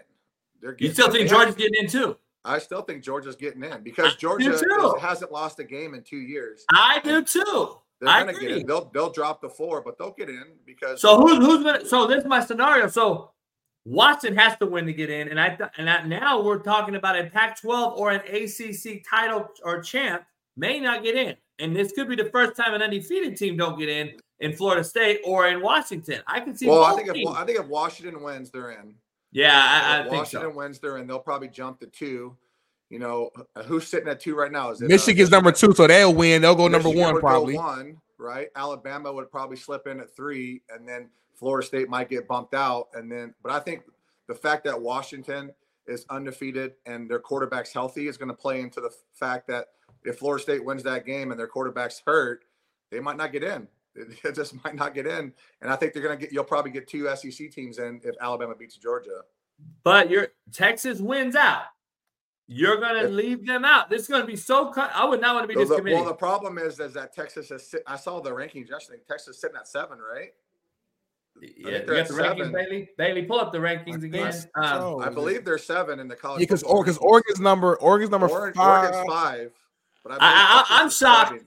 Chev. I'm shocked that Texas and Oregon aren't both above Ohio State because Ohio, as we know, is over the years, if the history is correct, recency bias. Ohio State just lost. I get to Michigan, but to Michigan without their head coach has to have some type of weight. But Harbaugh was So- coaching all week long though. He just was there on the sideline. Yeah, I Yeah, get it. But this and I think- been a I guy who's think- been I mean, suspended if, if Harbaugh now. was a coordinator, I'd say it would, it would carry more weight. But when you're when when the head coach is not a coordinator, not calling the plays, I think if he's there all week and he just says not there for the game day, it's not going to be a big deal to the players. The players are going to go out there and do Yeah. do. You know what I mean? But I think you know if Texas was if Texas was sitting at five right now, and you know Alabama ends up beating Georgia, then I say then there's there's some movement there. You know what I mean? But I just, I just don't. Alabama's sitting at eight right now. Even if they beat Georgia, they're only going to jump up to probably like five or six. You know, and so you know Washington wins, they're in. You know, if Georgia loses, they're probably dropping to four. But if Michigan- Bama beats Georgia, you think seriously they're going to leave an SEC champ out of the playoff? No, They're going to have to because Alabama's so low. I think if Alabama was sitting at six, if Alabama was sitting at six, then yes. But sitting at eight, that's a tough jump to get in the top, get in get in the top four. And then, like you said, Texas, Texas beat Alabama this this season. Yeah, so Tex- if Texas, Texas goes would goes go out and wins, Alabama would, you know. Like how do you put Bama in front of Texas if Texas beat y'all and they got the There's no way. off? I would bet my house. There's no fucking way you're leaving an SEC champ off this deal. There's no way. The money talks in the history of this game. Well, we've but never- but they're just gonna leave. They're gonna leave Georgia in there, so they'll still have an SEC representative. You know what I mean? So you think Georgia would stay even if they I lost, think kind of like would stay. I think TCU they last dropped the- year? I think, I think they would drop before, just because the Alabama nostalgia. I mean, everybody respects Nick Saban. Everybody respects that that program for the what they've done and the, the seven national championships. I believe it is. Um, I mean, shoot, if even if they lose that game, it depends on how they lose too, JB. If it's a close game, you know, they lose on a field goal late, then you know, if, if Alabama goes in there and just convincingly beats them, then no, they drop out. But those factors play into the to the voting as well. I think. Hey, it's going to be interesting. We got a kid that dropped a super chat. He wants to know he's going to get into coaching his first year. Any advice? You know, I, my advice to young coaches, and I get a lot of questions about this, is that you know, it, I think junior college football is a great place to start because you get to be around good coaches that know the game. You also get to interact with college coaches that are recruiting coming through the office. You know, you get to coach a position, which is important nowadays. I think what what people don't realize is that you have to do it. You have to get on the field and coach, get in the classroom and teach. And I think the junior college level provides that. I, am very fortunate that I was able to get in at the junior college level and work my way up. And um, you know, I'm very fortunate that a guy like Coach Jastrup at Mount Sac gave me an opportunity to, to, to coach and to develop. And so, my advice to any young coach is get into junior college football and go and go coach. I mean, that's what you want to do. Go coach. No question. No question. Um, Shale, always a pleasure, man. You and the wife got to come down, man. See the crib. Yeah, get some brick houses, bro. I'm there, man. I got I got three thousand cigars in my lounge. Come on, man. You know I got No, a I saw, thousand I of saw them. that room, man. That's next level, bro. I just, Hey, I, hey. This man got a movie theater. He got a pool getting installed. He got a cigar lounge. He got what else? You got, JB? I'm trying to be like Chev. Shit. This machine in the backyard. hey, Uh, hey, we'll cook it up. I'm going to Vegas today. Uh, my boy Pat Perez, and then I'll be back Friday, and then Saturday we're gonna do a little poker night. Uh, watch all the games. Um, Steve Kim, bunch of people. So, but anytime we'll we'll hook up. yeah, tell uh, tell Pat let's go play some golf, man. I'll head out to Vegas too. I love playing golf, man. Hey, we're playing uh the best course. Some people say in the world out in Vegas. It's so private you can't like they turn down like a listers and and it's crazy, man. Pat with that Jordan walks in there and they go, Pat, come on in.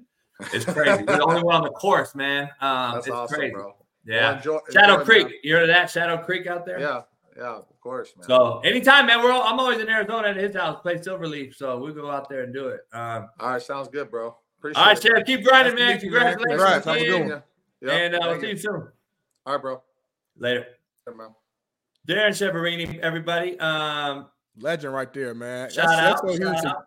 People don't understand to get to a, a school in May when football workouts literally starts basically right now and right there in June. You don't have no staff, no players, and to not only have success but to go undefeated, y'all I don't think y'all understand how hard that is to do, man. So he's being humble, but man, here's, here's, a the- here's, the- here's the equal.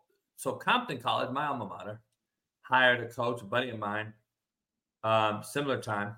Yep. They not only didn't win a game, they, they forfeited their season. Come so on like it, it, you know what I'm saying? Like so you gotta way, understand Chaffey, Chaffey's in a much better conference also. But um, yeah, it's very hard to do. It's just it's one of those deals. Um, Hey, our chat is crazy as hell, man. Shout out to our chat. You see this right here? what is that? Smitty's avocado breakfast toast. Somebody took a screen grab when I showed That's you yours, my shit? They took a screenshot when I showed my toast real quick and made it a new account and put it as a picture. That I gotta take a bite now. I've been sitting here trying to be respectful. My toast ain't even hard no more. I, I was hoping, I was hoping, like with your professional courtesy background of Fox and all these people that have nurtured and and and and and, and tutored and mentored you, that you weren't to take a bite of that shit while he was talking. Hey, I wasn't gonna do it out of respect, but I'll do it in front of your ass. Hey, um, no respect. See, that's why we don't fuck with each other. We don't talk to each other. We don't do any of that shit after the thing. I got some white people shit first. We still got a lot to discuss. Let's David Shaw, maybe the next head coach for the Las Vegas Raiders. We're gonna dive into that, but we're gonna first of all talk some white people shit. Um, this is white people shit.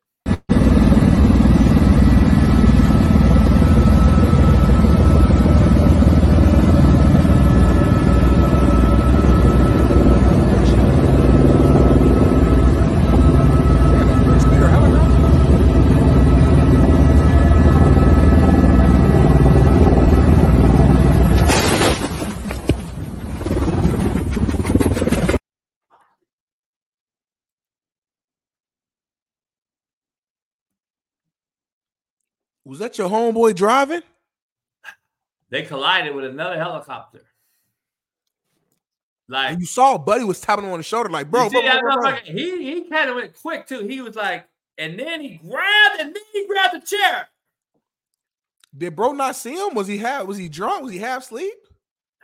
Dog, first of all, I gotta believe if it was a brother or myself, even I'm grabbing the pipe, Mm-hmm. and I or, and I may take over and do. I might flip. I might turn that motherfucker. I don't know nothing about a helicopter, but I might turn that shit You myself. know how to turn that mother. Yeah. That's crazy. homie. Are they alive? black people shit. Here's some black people shit, but it's from someone like who's our new member that I called whitewashed earlier. It was my brother. Um, bald head, dark skin, Yeah, what's his name? Kevin Turner or something? something like. Let me see. This is Kevin Hall. I believe Kevin Hall is who's talking. So it's really black people shit, but white people shit. If you get what I'm saying, take a Okay. look at this. Take a look at this. old booty, and everybody says she's a fine booty. The booty is where the doo doo is, boy. Put there by God, that's the garbage can. So how you get so messed up with this white boy? You think the bigger the booty, the finer it is. That's like going to Kmart. You see a big old garbage can, that's the filth. And now we can convince her she walks switching that big old booty and all that. It ain't nothing but doo doo in there. That's Dick Gregory, man. That's a legend right there. RP to the legend. He say nothing but doo doo in there. Hey, to each his own. Hey, But- first of all, first of all, let's be honest. Oh shoot. You gotta have major pipe for that. Mhm. You gotta have major. She ain't gonna pipe. feel like you. You you behind her like your arm's so wide, it's off the screen. I mean, I'm saying you can spread that bitch out all the way open. You gotta have major, still gotta have major pipe though. you got you got to hit that. Like imagine like you know you know how you um making a There's only one on way the to hit floor. that. Only one way to hit that from the side. Yeah, you gonna let me see Nah, you you gotta have pipe though. You gotta pipe. to even get there. Yeah, to even you might have to look missionary her big ass. Put that leg on here. You might have to, cause like But that that that's going that that that I can tell you from experience. That is Badussy right there, dog. That's gonna hit you. That's gonna hit you, and you might burn your motherfucking nostrils. But that motherfucker probably good as hell though. If you put that ma- you put that you put that mask on, you put that 19 mask on and turn to the side, that motherfucker probably cause she gonna uh, think about a big woman, she gonna appreciate the hell out of you. She gonna appreciate everything from you because she ain't really getting it like that. So that motherfucker gonna be Shout out to shout out to. It's, I bet you it's wet though. Super like Oh, no, it's like beyond. It's like it's so wet, especially again. You don't got major pipe and it's super wet, she ain't feeling your shit. Um, But you, hey, you, you gonna be good though. Shout out to Kevin Hall, the Yay area in the house. Yay, yay, yay, yay. Uh, Hmm. Yay area. Um, it ain't Compton, but it's uh, you get respect. You get Richmond in the house. I get, I hear you. I've, been- I've Hey, Compton is real like gentrified. Compton is beautiful now, bro. Have you been through there? Now it's safe. It's nice. People outside walking around. They're building new spots. Like I said safe. it's a good thing though. Like, listen, it's you know what's so crazy Like in our culture. safe and nice. Y'all know what's so crazy in our culture, y'all. We like, and we all do. it. I'm guilty. I'm guilty. It's of all I'm Mexican anyway now. We be bragging about our hoods, like, yeah, you come to my spot. You mess around. hey, you want you want the hardest one. You want the toughest one. You mess around, get your ass stumped Compton. I grew up in the 80s. It's the worst country in the country. Like, damn, homie. You couldn't even walk outside without seeing a dead body on the street. grew up in. Yeah, Right. we, we want to be safe. Yeah, he's like, you couldn't even walk outside without seeing a body on the street. Every I used to go to the, the bus stop and almost get shot. I'm like, damn, for real? Well, shit, I did get shot. It's like you having a competition about Hell who had it harder. But now Hell that yeah. I'm older, I'm like, that shit is so crazy. Like, I'm from Compton. Shit, that's it. It ain't nothing like it. You can't even what you couldn't survive in my hood. Yeah, that's not a good thing. That ain't a That's- good thing. like, Compton is nice and peaceful though. I want my kids, me. my That's kids to be me. like, I want my future kids to be like, hey, I grew up with a in a gated community with the big ass house and the pool. I, I, I want to have a conversation where like y'all competing about who house is nicer, not about who shit is worse. and I think when you grow up poor, you got to find ownership in something. So you have to find a way to be like make your situation be a positive, even when it's clearly not a good thing. You know what I'm saying? So Yeah. Um, David Shaw, he may Mm-hmm. be the next Vegas head coach, according to some reports. Look, he came from an NFL pedigree. He started as a youngster in the NFL. His daddy, he's got NFL pedigree. I think he's a great coach. I think he's more fit for the NFL. Once the portal came, he he got his ass whooped up at Stanford. Before the portal and the NIL era, he was a wreck. You couldn't, you did not want to go up into Stanford. I'm just telling you right now. boy, That is NFL. That is what he did 22, 32, 33, 23 personnel, shift, double tight end, move it around, have a true NFL Andrew Luck running play pass with a Christian McCaffrey. And that is NFL. I think he fits it. I think it would be a good hire. I don't know if AP can hold on to the gig just because of the history of what we've seen before with these owners. Um, I don't know. We'll see. a good It's gonna call. be interesting. No, I agree with you. I mean, he was a hell of I a wouldn't coach. be mad at him in uh, Carolina though. man, just give him an opportunity because he he was a hell of a coach, man. Had a great run. Obviously, didn't end the way that you wanted to, but I mean, at the end of the day, that guy, man, Stanford was a powerhouse when while he was there. Every single year, you knew like, hey, we got to strap up our and lace up our boots and be ready for for Stanford. Um, so I agree with you, man, and I, I think it would be a great addition um to the league to a to a franchise. He's still relatively like you know younger overall, so he can kind of still get the vibe of the player, especially coaching at college for so long. He understands like the this generation as well. So I, I agree with you. I think he'd be a hell of a hire and a, and a good way to shake it up, shake up the coaching a little bit. Um, next topic: uh, best available college coaching jobs that are open right now. Mm. So A and M just got filled. Um, we got. I'm gonna go on the. Uh, I'm gonna see if anything's been filled today. Go Football Scoop is always a great uh place to go check out. Shout out to Um, football scoop, man. so San Diego State just got their job right. Um, yep. Houston's open. All right. So Dana was fired. Holgorsen was fired uh, the other day. And now it's come down to a few people. And what I'm hearing is Gary Patterson, Cliff Kingsbury. What I tell you, what I tell you about Cliff.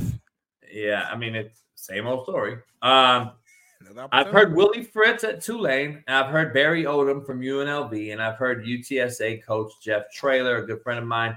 Um, Willie Fritz would be a hell of a hell of a hire. Yeah, I don't. I don't know if older. I love Willie. He's one of my best best mentors in this business. I don't know if an older white can go to Houston. Yeah. Now listen, he's Uh. in New he's in New Orleans right now, so let's not. It's not really it- it's black as you can get. what I'm saying is, though, Houston's a step up. It's going to be bigger. They're in a bigger Power Five conference now. So can he go there and do what he's doing in, in Tulane? Yes, is the reason I say yes is for this reason. Tulane has a very, very harsh academic restriction on Coach Fritz, and he he would love to have this academic restraint. What he's doing there with the academic rigor is unmatched. Like there's not a lot of coaches. What Elko did at Duke with the academic rigor is very, very no one talks about. No one talks about what Clawson did at Wake Forest when you have to have a 4.0 to get in there. What Elko did at Duke, what people struggle to do, what James Franklin did at Vanderbilt is very, very hard to do, by the way. It's a 4.0 institution. Stanford, Cal Berkeley, Tulane, Rice in Texas. Rice, very, very hard fucking school to get into.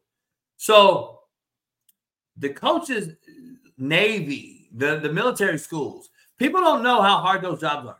Houston, it's let's go, let's get it, let's get it crack. I mean, Willie could do it there. Uh, not saying he can't, but I just don't know at this point if he wants to take that risk at his age. Um, because at, at the end of the day, even though his resume speaks for itself, this is the type of job at his age that could end his career too. Mm. Because who's going to hire him back after? And let's say, uh, knock on wood, I don't think he would fail. He's never failed at any level in his life. But if he did, for instance, because of the NIL, the transfer portal being the way it is, the game has changed, even though he's adapted. You adapt or die in this business. Um, let's just say he does.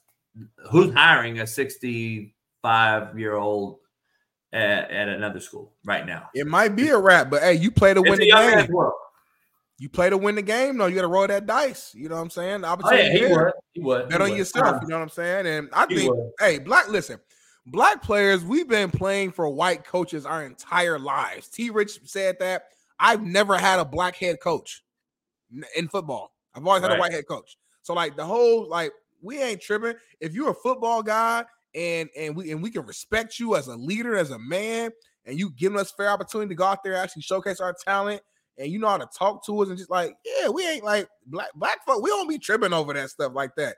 Now, yeah, is it cool to have somebody who's like relatable and you you see somebody who look like you? Of course, I'm not saying that, but like if you a good ass head coach, you a good ass head coach. White, black, orange, blue, purple, or green. So I don't think he would have any issue um um there there at all. And you bring up a hell of a point, man. When you think about the the academic part of it, I a lot of times we don't think about that, but that literally like cuts your recruiting in half, probably more, because got most of these athletes, let's be real, they not focusing on school and they not at the level uh, uh academic wise where they, they they can make it into a Duke or a school like that. So for you to still have success at schools like that, oh my god, like that's a whole that's a hell of a coaching job.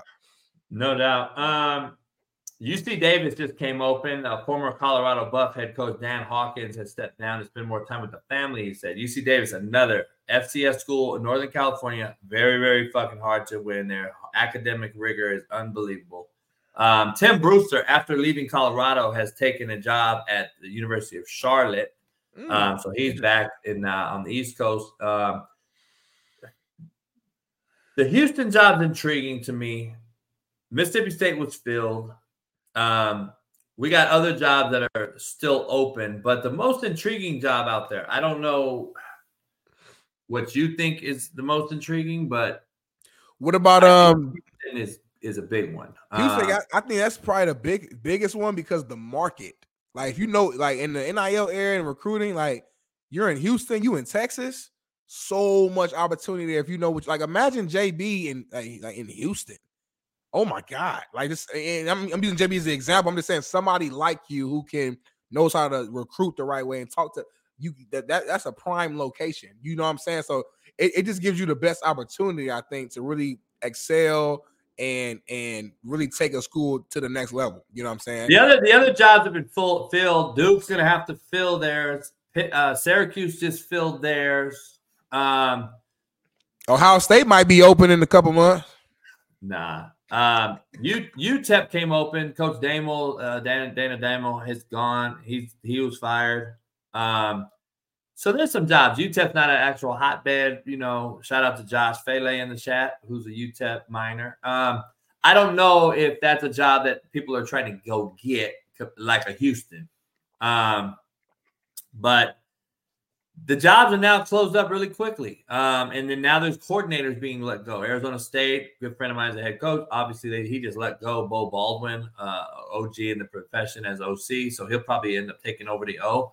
He he's taking over the O. Uh, he may take over the O, but now there's an OC job. Now you may lose another head coach at a smaller school to go take an OC job at Arizona State. So like, there's a lot of moving parts that are still going to happen here in the next two to three weeks, especially before the December signing period at the four year level.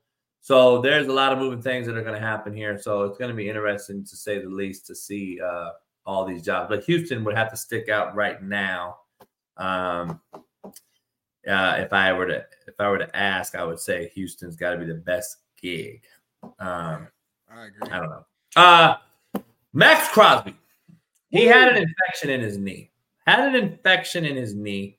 And uh, let's listen to Dr. Jesse Morse if we can play that on Maxx Crosby. Say that he kind of because breaks. if you watch this video here of him speaking, you'll get an idea of what I'm talking about. Please break us down from Monday to game time, please. Had some fluid buildup.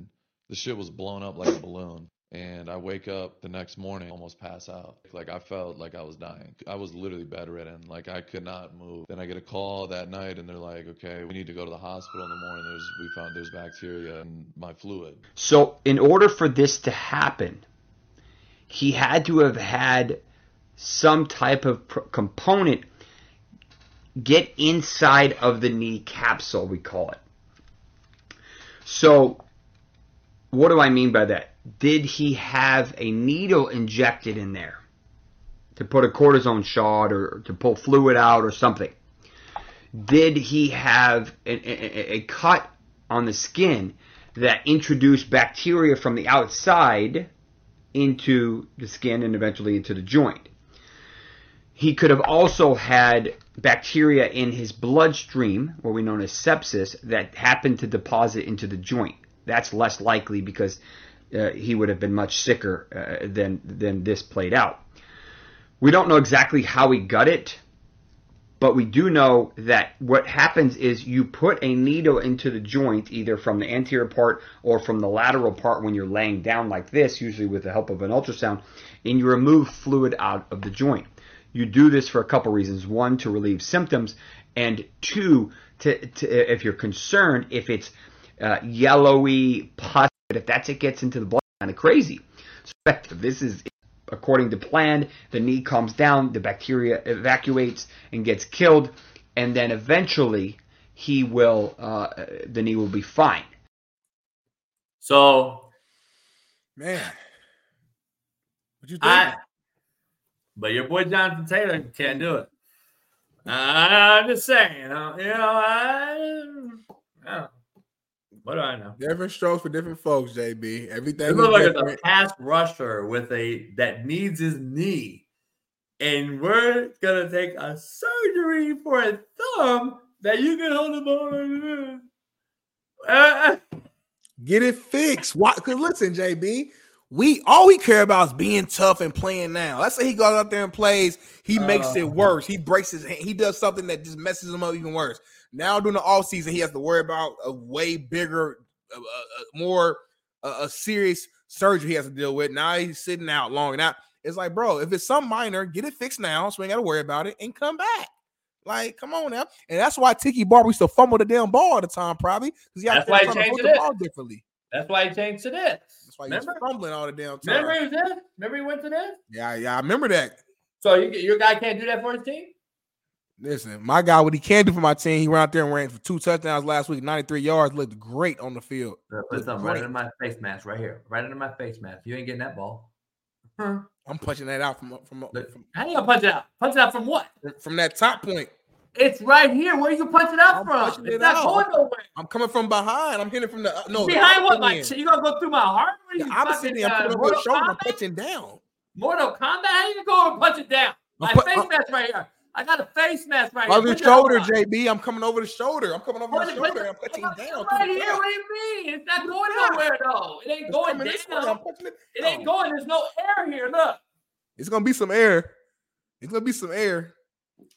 Hell yeah, hell nah. Let's get the brass tacks. Let's do it, then. Let's do it. Smitty got to take these motherfuckers off, dog. God damn. Can Smitty take these off ever?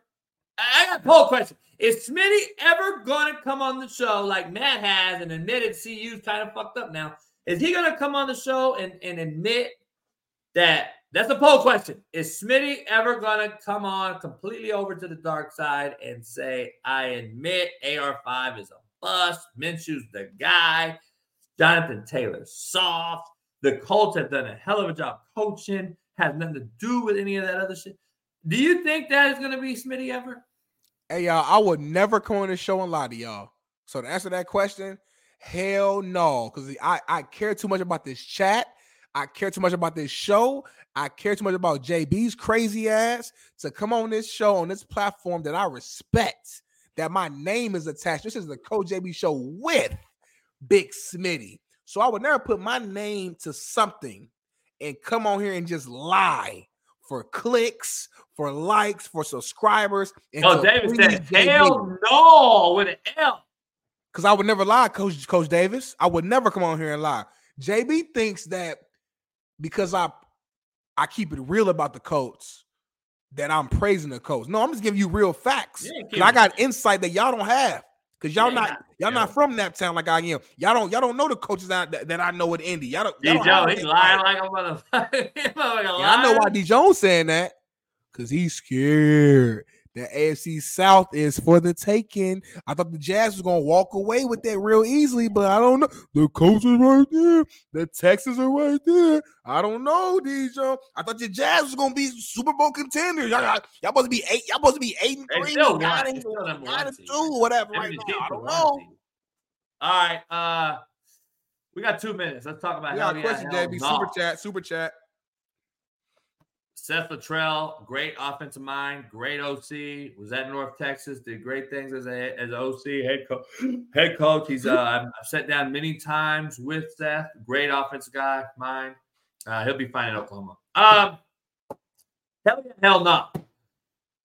Here we go, Smitty. We got about we're gonna take about four minutes to knock out five questions. The Lakers missed the playoffs. Hell yeah, hell no. It would be crazy as hell, man. They looked real bad the other night. We didn't talk, we haven't talked a lot of basketball yet, but they lost about 40 40 of the night. 44. I'm gonna say hell no. 44. Do you think Michael Jordan would ever got beat by 44? Has he lost has he lost by 44 before? I doubt it. You think Kobe would have got beat by 44 regular season? The thing is, before I answer, they might have lost by 40 plus before. I don't know though. I don't know. Uh, Somebody look it up I- real quick. I Sean Waffle, look it up, in this please. Era, in this era, soft as we are in this era, where is AD at? Let's, let, us talk about it- LeBron. LeBron doing his thing. He's still the best in shape player out there. It's a shame that these other motherfuckers can't match his at 38, 9, 39 years old. You're a professional basketball player, younger, younger. You can't get in shape and play like I'm I'm I'm tripping on this, dog. Shout out to to LeBron for just keeping his professional body in shape and ready to play. You ain't got to get ready if you stay ready. And I shout out to him for that. Um, but other than that, I'm gonna say hell. They make the playoffs, bro. Hell no. you got ten opportunities because I mean everybody getting the playoffs now, so they should. They'll at least be a play-in team, and I think they'll, they'll make their way in there. You know, so Play-in team. All right. Next question. Hell go. yeah. I'm gonna say hell yeah, they miss. And this is the it. They break this shit up. Now, if they go get Zach LaVine and, and, and DeMar DeRozan, which I'm hearing rumors about, then I like this Laker team. Who you get rid of? Because the Bulls are trying to blow it up, I hear. So if the Bulls blow it up and the Lakers go get Zach LaVine, DeMar DeRozan, Compton native, I like that. That's my guy. To, You- I interviewed Demar a couple times, the Drew League a couple times. You know, he been in the Drew League since Yeah. 14 years old. Yeah. You, got to give up Austin Reaves, probably. You got to give, Give up somebody up. else. Give that motherfucker. But, we, but being real, we got we got to give your boy up D'Lo probably. D'Lo, Austin I, I Reaves, love them D-Lo, two he's picks. my boy, but D'Lo, we gotta go. D-Lo also. I mean, it's, a, bu- it's a business. It's a business. I know. Hell yeah, hell no.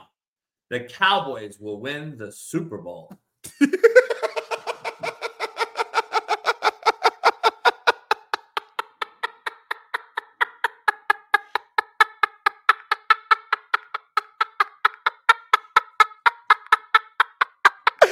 oh my god. I'm sorry, y'all. He Woo. Oh no, that was fake. That was Woo. fake. No, I ain't never heard no joke like that's a that was the funniest shit you ever said. That was real laugh. Hell no. The Cowboys? That was a real laugh though. Hell, hell yeah.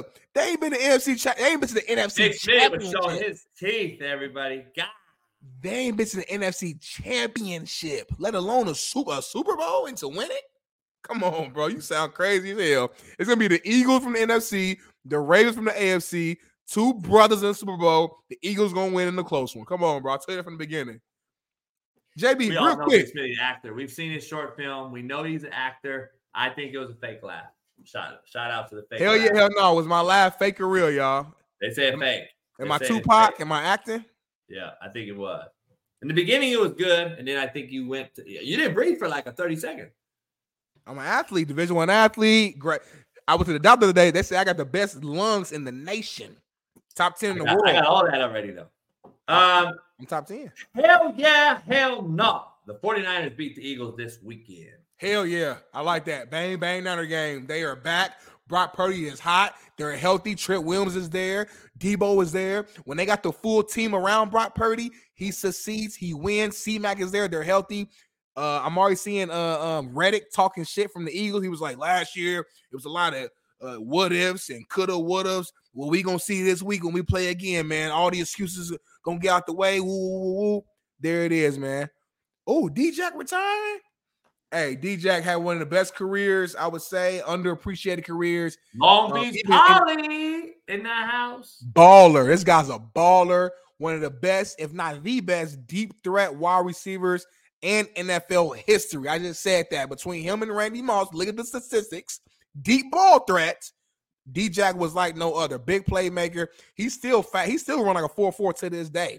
Even late in his career with, with the Raiders, he had a couple big games where he's blowing past the safety. So So, so, so my boy recruited him to Cal. He played for him at Cal, and when Cal used to get a lot of LA kids, um, and uh, my buddy Darian Hagan's son was also there. Darian Hagan Jr. was also at Cal, and uh, you know they were like, "Dog, he's one of the fastest humans I've ever seen." Um, in a, in a football uniform. Um, shout out to D Jack. I'm gonna say that 49ers I say they win this one, but it doesn't mean anything. The, the, the Eagles have a buffer. They're 10 and 1. Um, hell, hell no. Jonathan Taylor should play through the thumb injury. if he can play through it and it won't lead to further injury, then sure he, he should play. But if it could make it worse, then no. Get healthy, come back when it matters. We can we can manage two games without you with our schedule, and we're gonna be good to go, man. Come on, man. Come on, man. You know, Jake, I- real quick before I forget though, I'm gonna keep bringing it up. Ain't it crazy though? Like, be real. Are you getting a little nervous at my Super Bowl picks? Because right now, the Ravens are the top team in the AFC. If you haven't noticed the like the latest standings, and the Eagles are the top team in the NFC. If you ain't noticed, I don't know. In the summertime, I was crazy. Third. No, you, I was crazy. You was laughing. It was Not worried. Ravens. Not worried. Not worried. Well, all my teams got lost their quarterback. I mean, it is what it is. I gotta eat that. I gotta eat that. No, no excuse. I eat it. But I'm not worried about your picks. Hell yeah. Hell no. On the like button, subscribe, become a member if you're not one. Blow this show up, break the algorithm. We need 700, 800,000 likes. A non quarterback will win the MVP. Mm. Hell yeah, hell no. Man, I, I, I want to say hell yeah. I believe it should be, but hell no. This this this league, man, they love quarterbacks so damn much. And listen, we all know that the quarterback position is the most valuable position of a team. We all know that. So because of that, this is literally a quarterback award. It's not it's, it's not a best player award. because no quarterback right now is the best player in the league. I can name probably 10 guys who are playing better than, than the best quarterback this year. But it's not about that. It's about most valuable. And when a football team does not have a quarterback, their team is uh, totally it's two totally different teams. So I just think because of that, they're going to still give the edge to either Mahomes, Lamar, Jalen, one of these guys who are leading one of the best teams are still going to win. So hell no. Hey, shout out to our main man here. Um, our main man Duke, by the way. I don't know if you've noticed this right here. See this right here? He is uh he's listed for 24,000 minutes. He's a top 1% fan. Shout out. Duke's in the Discord. Duke is everywhere. Uh, shout out to Duke. Um, much That's a lot of minutes, JB. Shout out to Duke, man. Like you gotta get a hoodie or something. That That's is a lot of cold right there. That is a lot of minutes. Um, I'm gonna say hell nah. The quarterback's gonna win it. Win it. It is what it is. Quarterbacks win the win that award. Tyreek Hill. I don't know if if if politics are gonna come into play for that one. Um, but I think that you know he- he's got baggage. I think at the at the end of the day, the voters still remember that shit. Let's be real. Um, and I think he'll. I think the quarterback's going to get the job once again. So Yeah, I don't know. where I'm with you. that's that's just where I'm at. Um, oh, we got guys posting shit. I've never seen these before. Another guy, no better show than the Coach JB show. This guy listens for twenty thousand minutes. He's a top one percent fan. Mm, I like that. Shout out to you. We get we getting real love right now. We getting real love.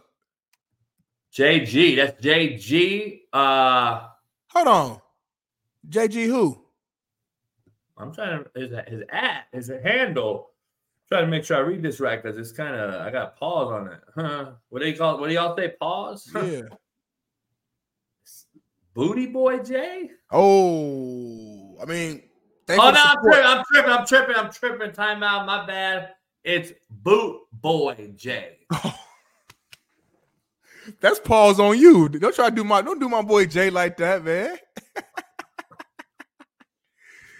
you crazy as hell. He said booty boy Jay, man. Booty boy. Oh my God. Um, What's up, my hey. guy? My guy B Good Watt, man. Uh, Brandon week Wiley from so back far. home, Good that town. Always Good supporting week the so show. far. Um, I'll be in Vegas tomorrow and Friday. I might just straight up. I might be just with Pat in the high roller room. I might just straight up just do the show live from there. Because why That'd go? to the fire. Why why go back to the room? It might be good to do that. I do like a special edition show live, right? That, that might be kind of fun. At six in the morning because I'm probably gonna still be in that room. Well, let me know so I can be prepared, bro. You know, be safe. You going out there? Don't get no flat tire. If you do, let me know early so I can let the chat know that we won't be having the show. And uh, other than that, man, hey, have fun. Turn up for both of them. Win some money. Go gamble. Win some money for the studio. We can get money. I can leave. Oh, you know what I'm saying? Oh, when me and JB talk like that, only me and him know know what, like, what we're saying, what we're talking about. He know exactly what I just said. Should I bet that? I don't know. Should I bet? Um, the like button, man. Subscribe. I'm gonna go get ready to get on the road. I gotta meet Pat there by two. It's nine. And I, got- I got a big time call in like three minutes, so talk to me. And we'll see. If it's big time, then means everybody's involved. TikTok, pound the like button, subscribe, become a member too on my TikTok, on YouTube. Come on over. Maybe you guys won't be such B- BMKs. um, great show. Any last words, JB? Any last words? Tomorrow's T Rich Thursday. Trent Richardson will be back after we were off last Thanksgiving. Uh, I got the house decorated. Christmas is up. I got the tree. I said I got to do that. Somebody's gonna decorate that while I'm gone. Who? I don't know. Um, and we're gonna get it going. We're gonna get it going. Pound the like, subscribe, become a member. The real coach JB. I lost to Ve- Kelly in Vegas. By the way, shout out to Kelly in Vegas. If y'all know who Kelly in Vegas is, Barstool Sports, very own betting extraordinaire. Very beautiful Kelly in Vegas. She's been on the show a few times. We're really good friends. I bet her that KU would win eight games two years in a row, and then I bet her that they would beat K State I've fucking lost two years in a row. She knows the upswing is on the way with Coach Lance Leipold, though. She's she texted me earlier, like, I hope that motherfucker gets out of there and gets another job. She knows he's gonna build in a program there, plus the facilities that are going into Lawrence and KU. Uh, but she beat my ass two years in a row. It's gonna cost me a pretty penny. I got to buy her some pretty expensive wine. So I need a super chat to handle the wine that I lost the bet on. Um, so can y'all put a super chat so I can pay Kelly, who's from Manhattan, Kansas? Yes, she is. She's a K State. We didn't get no super chat today. We, we got like ten dollars super chat today. They ain't getting no super chat. You Hey, holiday, holidays coming. Holidays, everybody broke. ah damn. Everybody broke. Everybody broke. Well, I'll give away shit though for the holidays. I will give away shit. So y'all make sure you, I'll give away shit. But uh maybe you could give away some too. Um, um, hit that like, man. We love y'all. We appreciate y'all, man. Shout out to my man Duke. 24,000 minutes and counting, man. That's type of support that we need. Hit that like button. We should have about 800, 900 likes uh from today. We're gonna be back tomorrow, man. JB, he might be in the room, he might be in the casino, he might be at the pool, he might be at the titty bar, he might who knows where he might be at, man. But you gotta tune in and be here to find out. Make sure you hit that like button and be back tomorrow morning. kind of like retweet our tweets, reshare our stories and our posts on IG, and uh, pound the like, man. It's a great day to have a great day. We'll see you guys tomorrow for T Rich Thursday. As uh, we got a couple special guests tomorrow as well. Big Matt will be back on. Steve Kim, T Rich, and uh, make sure you're there. All as always, much love to everybody out there. We'll see you tomorrow. Peace. Missing, we switched it and filled the gap. Smitty and Jason Brown, we killed it, yeah, it's a wrap. We what the games we missing, we switched it and filled the gap. You are now tuned in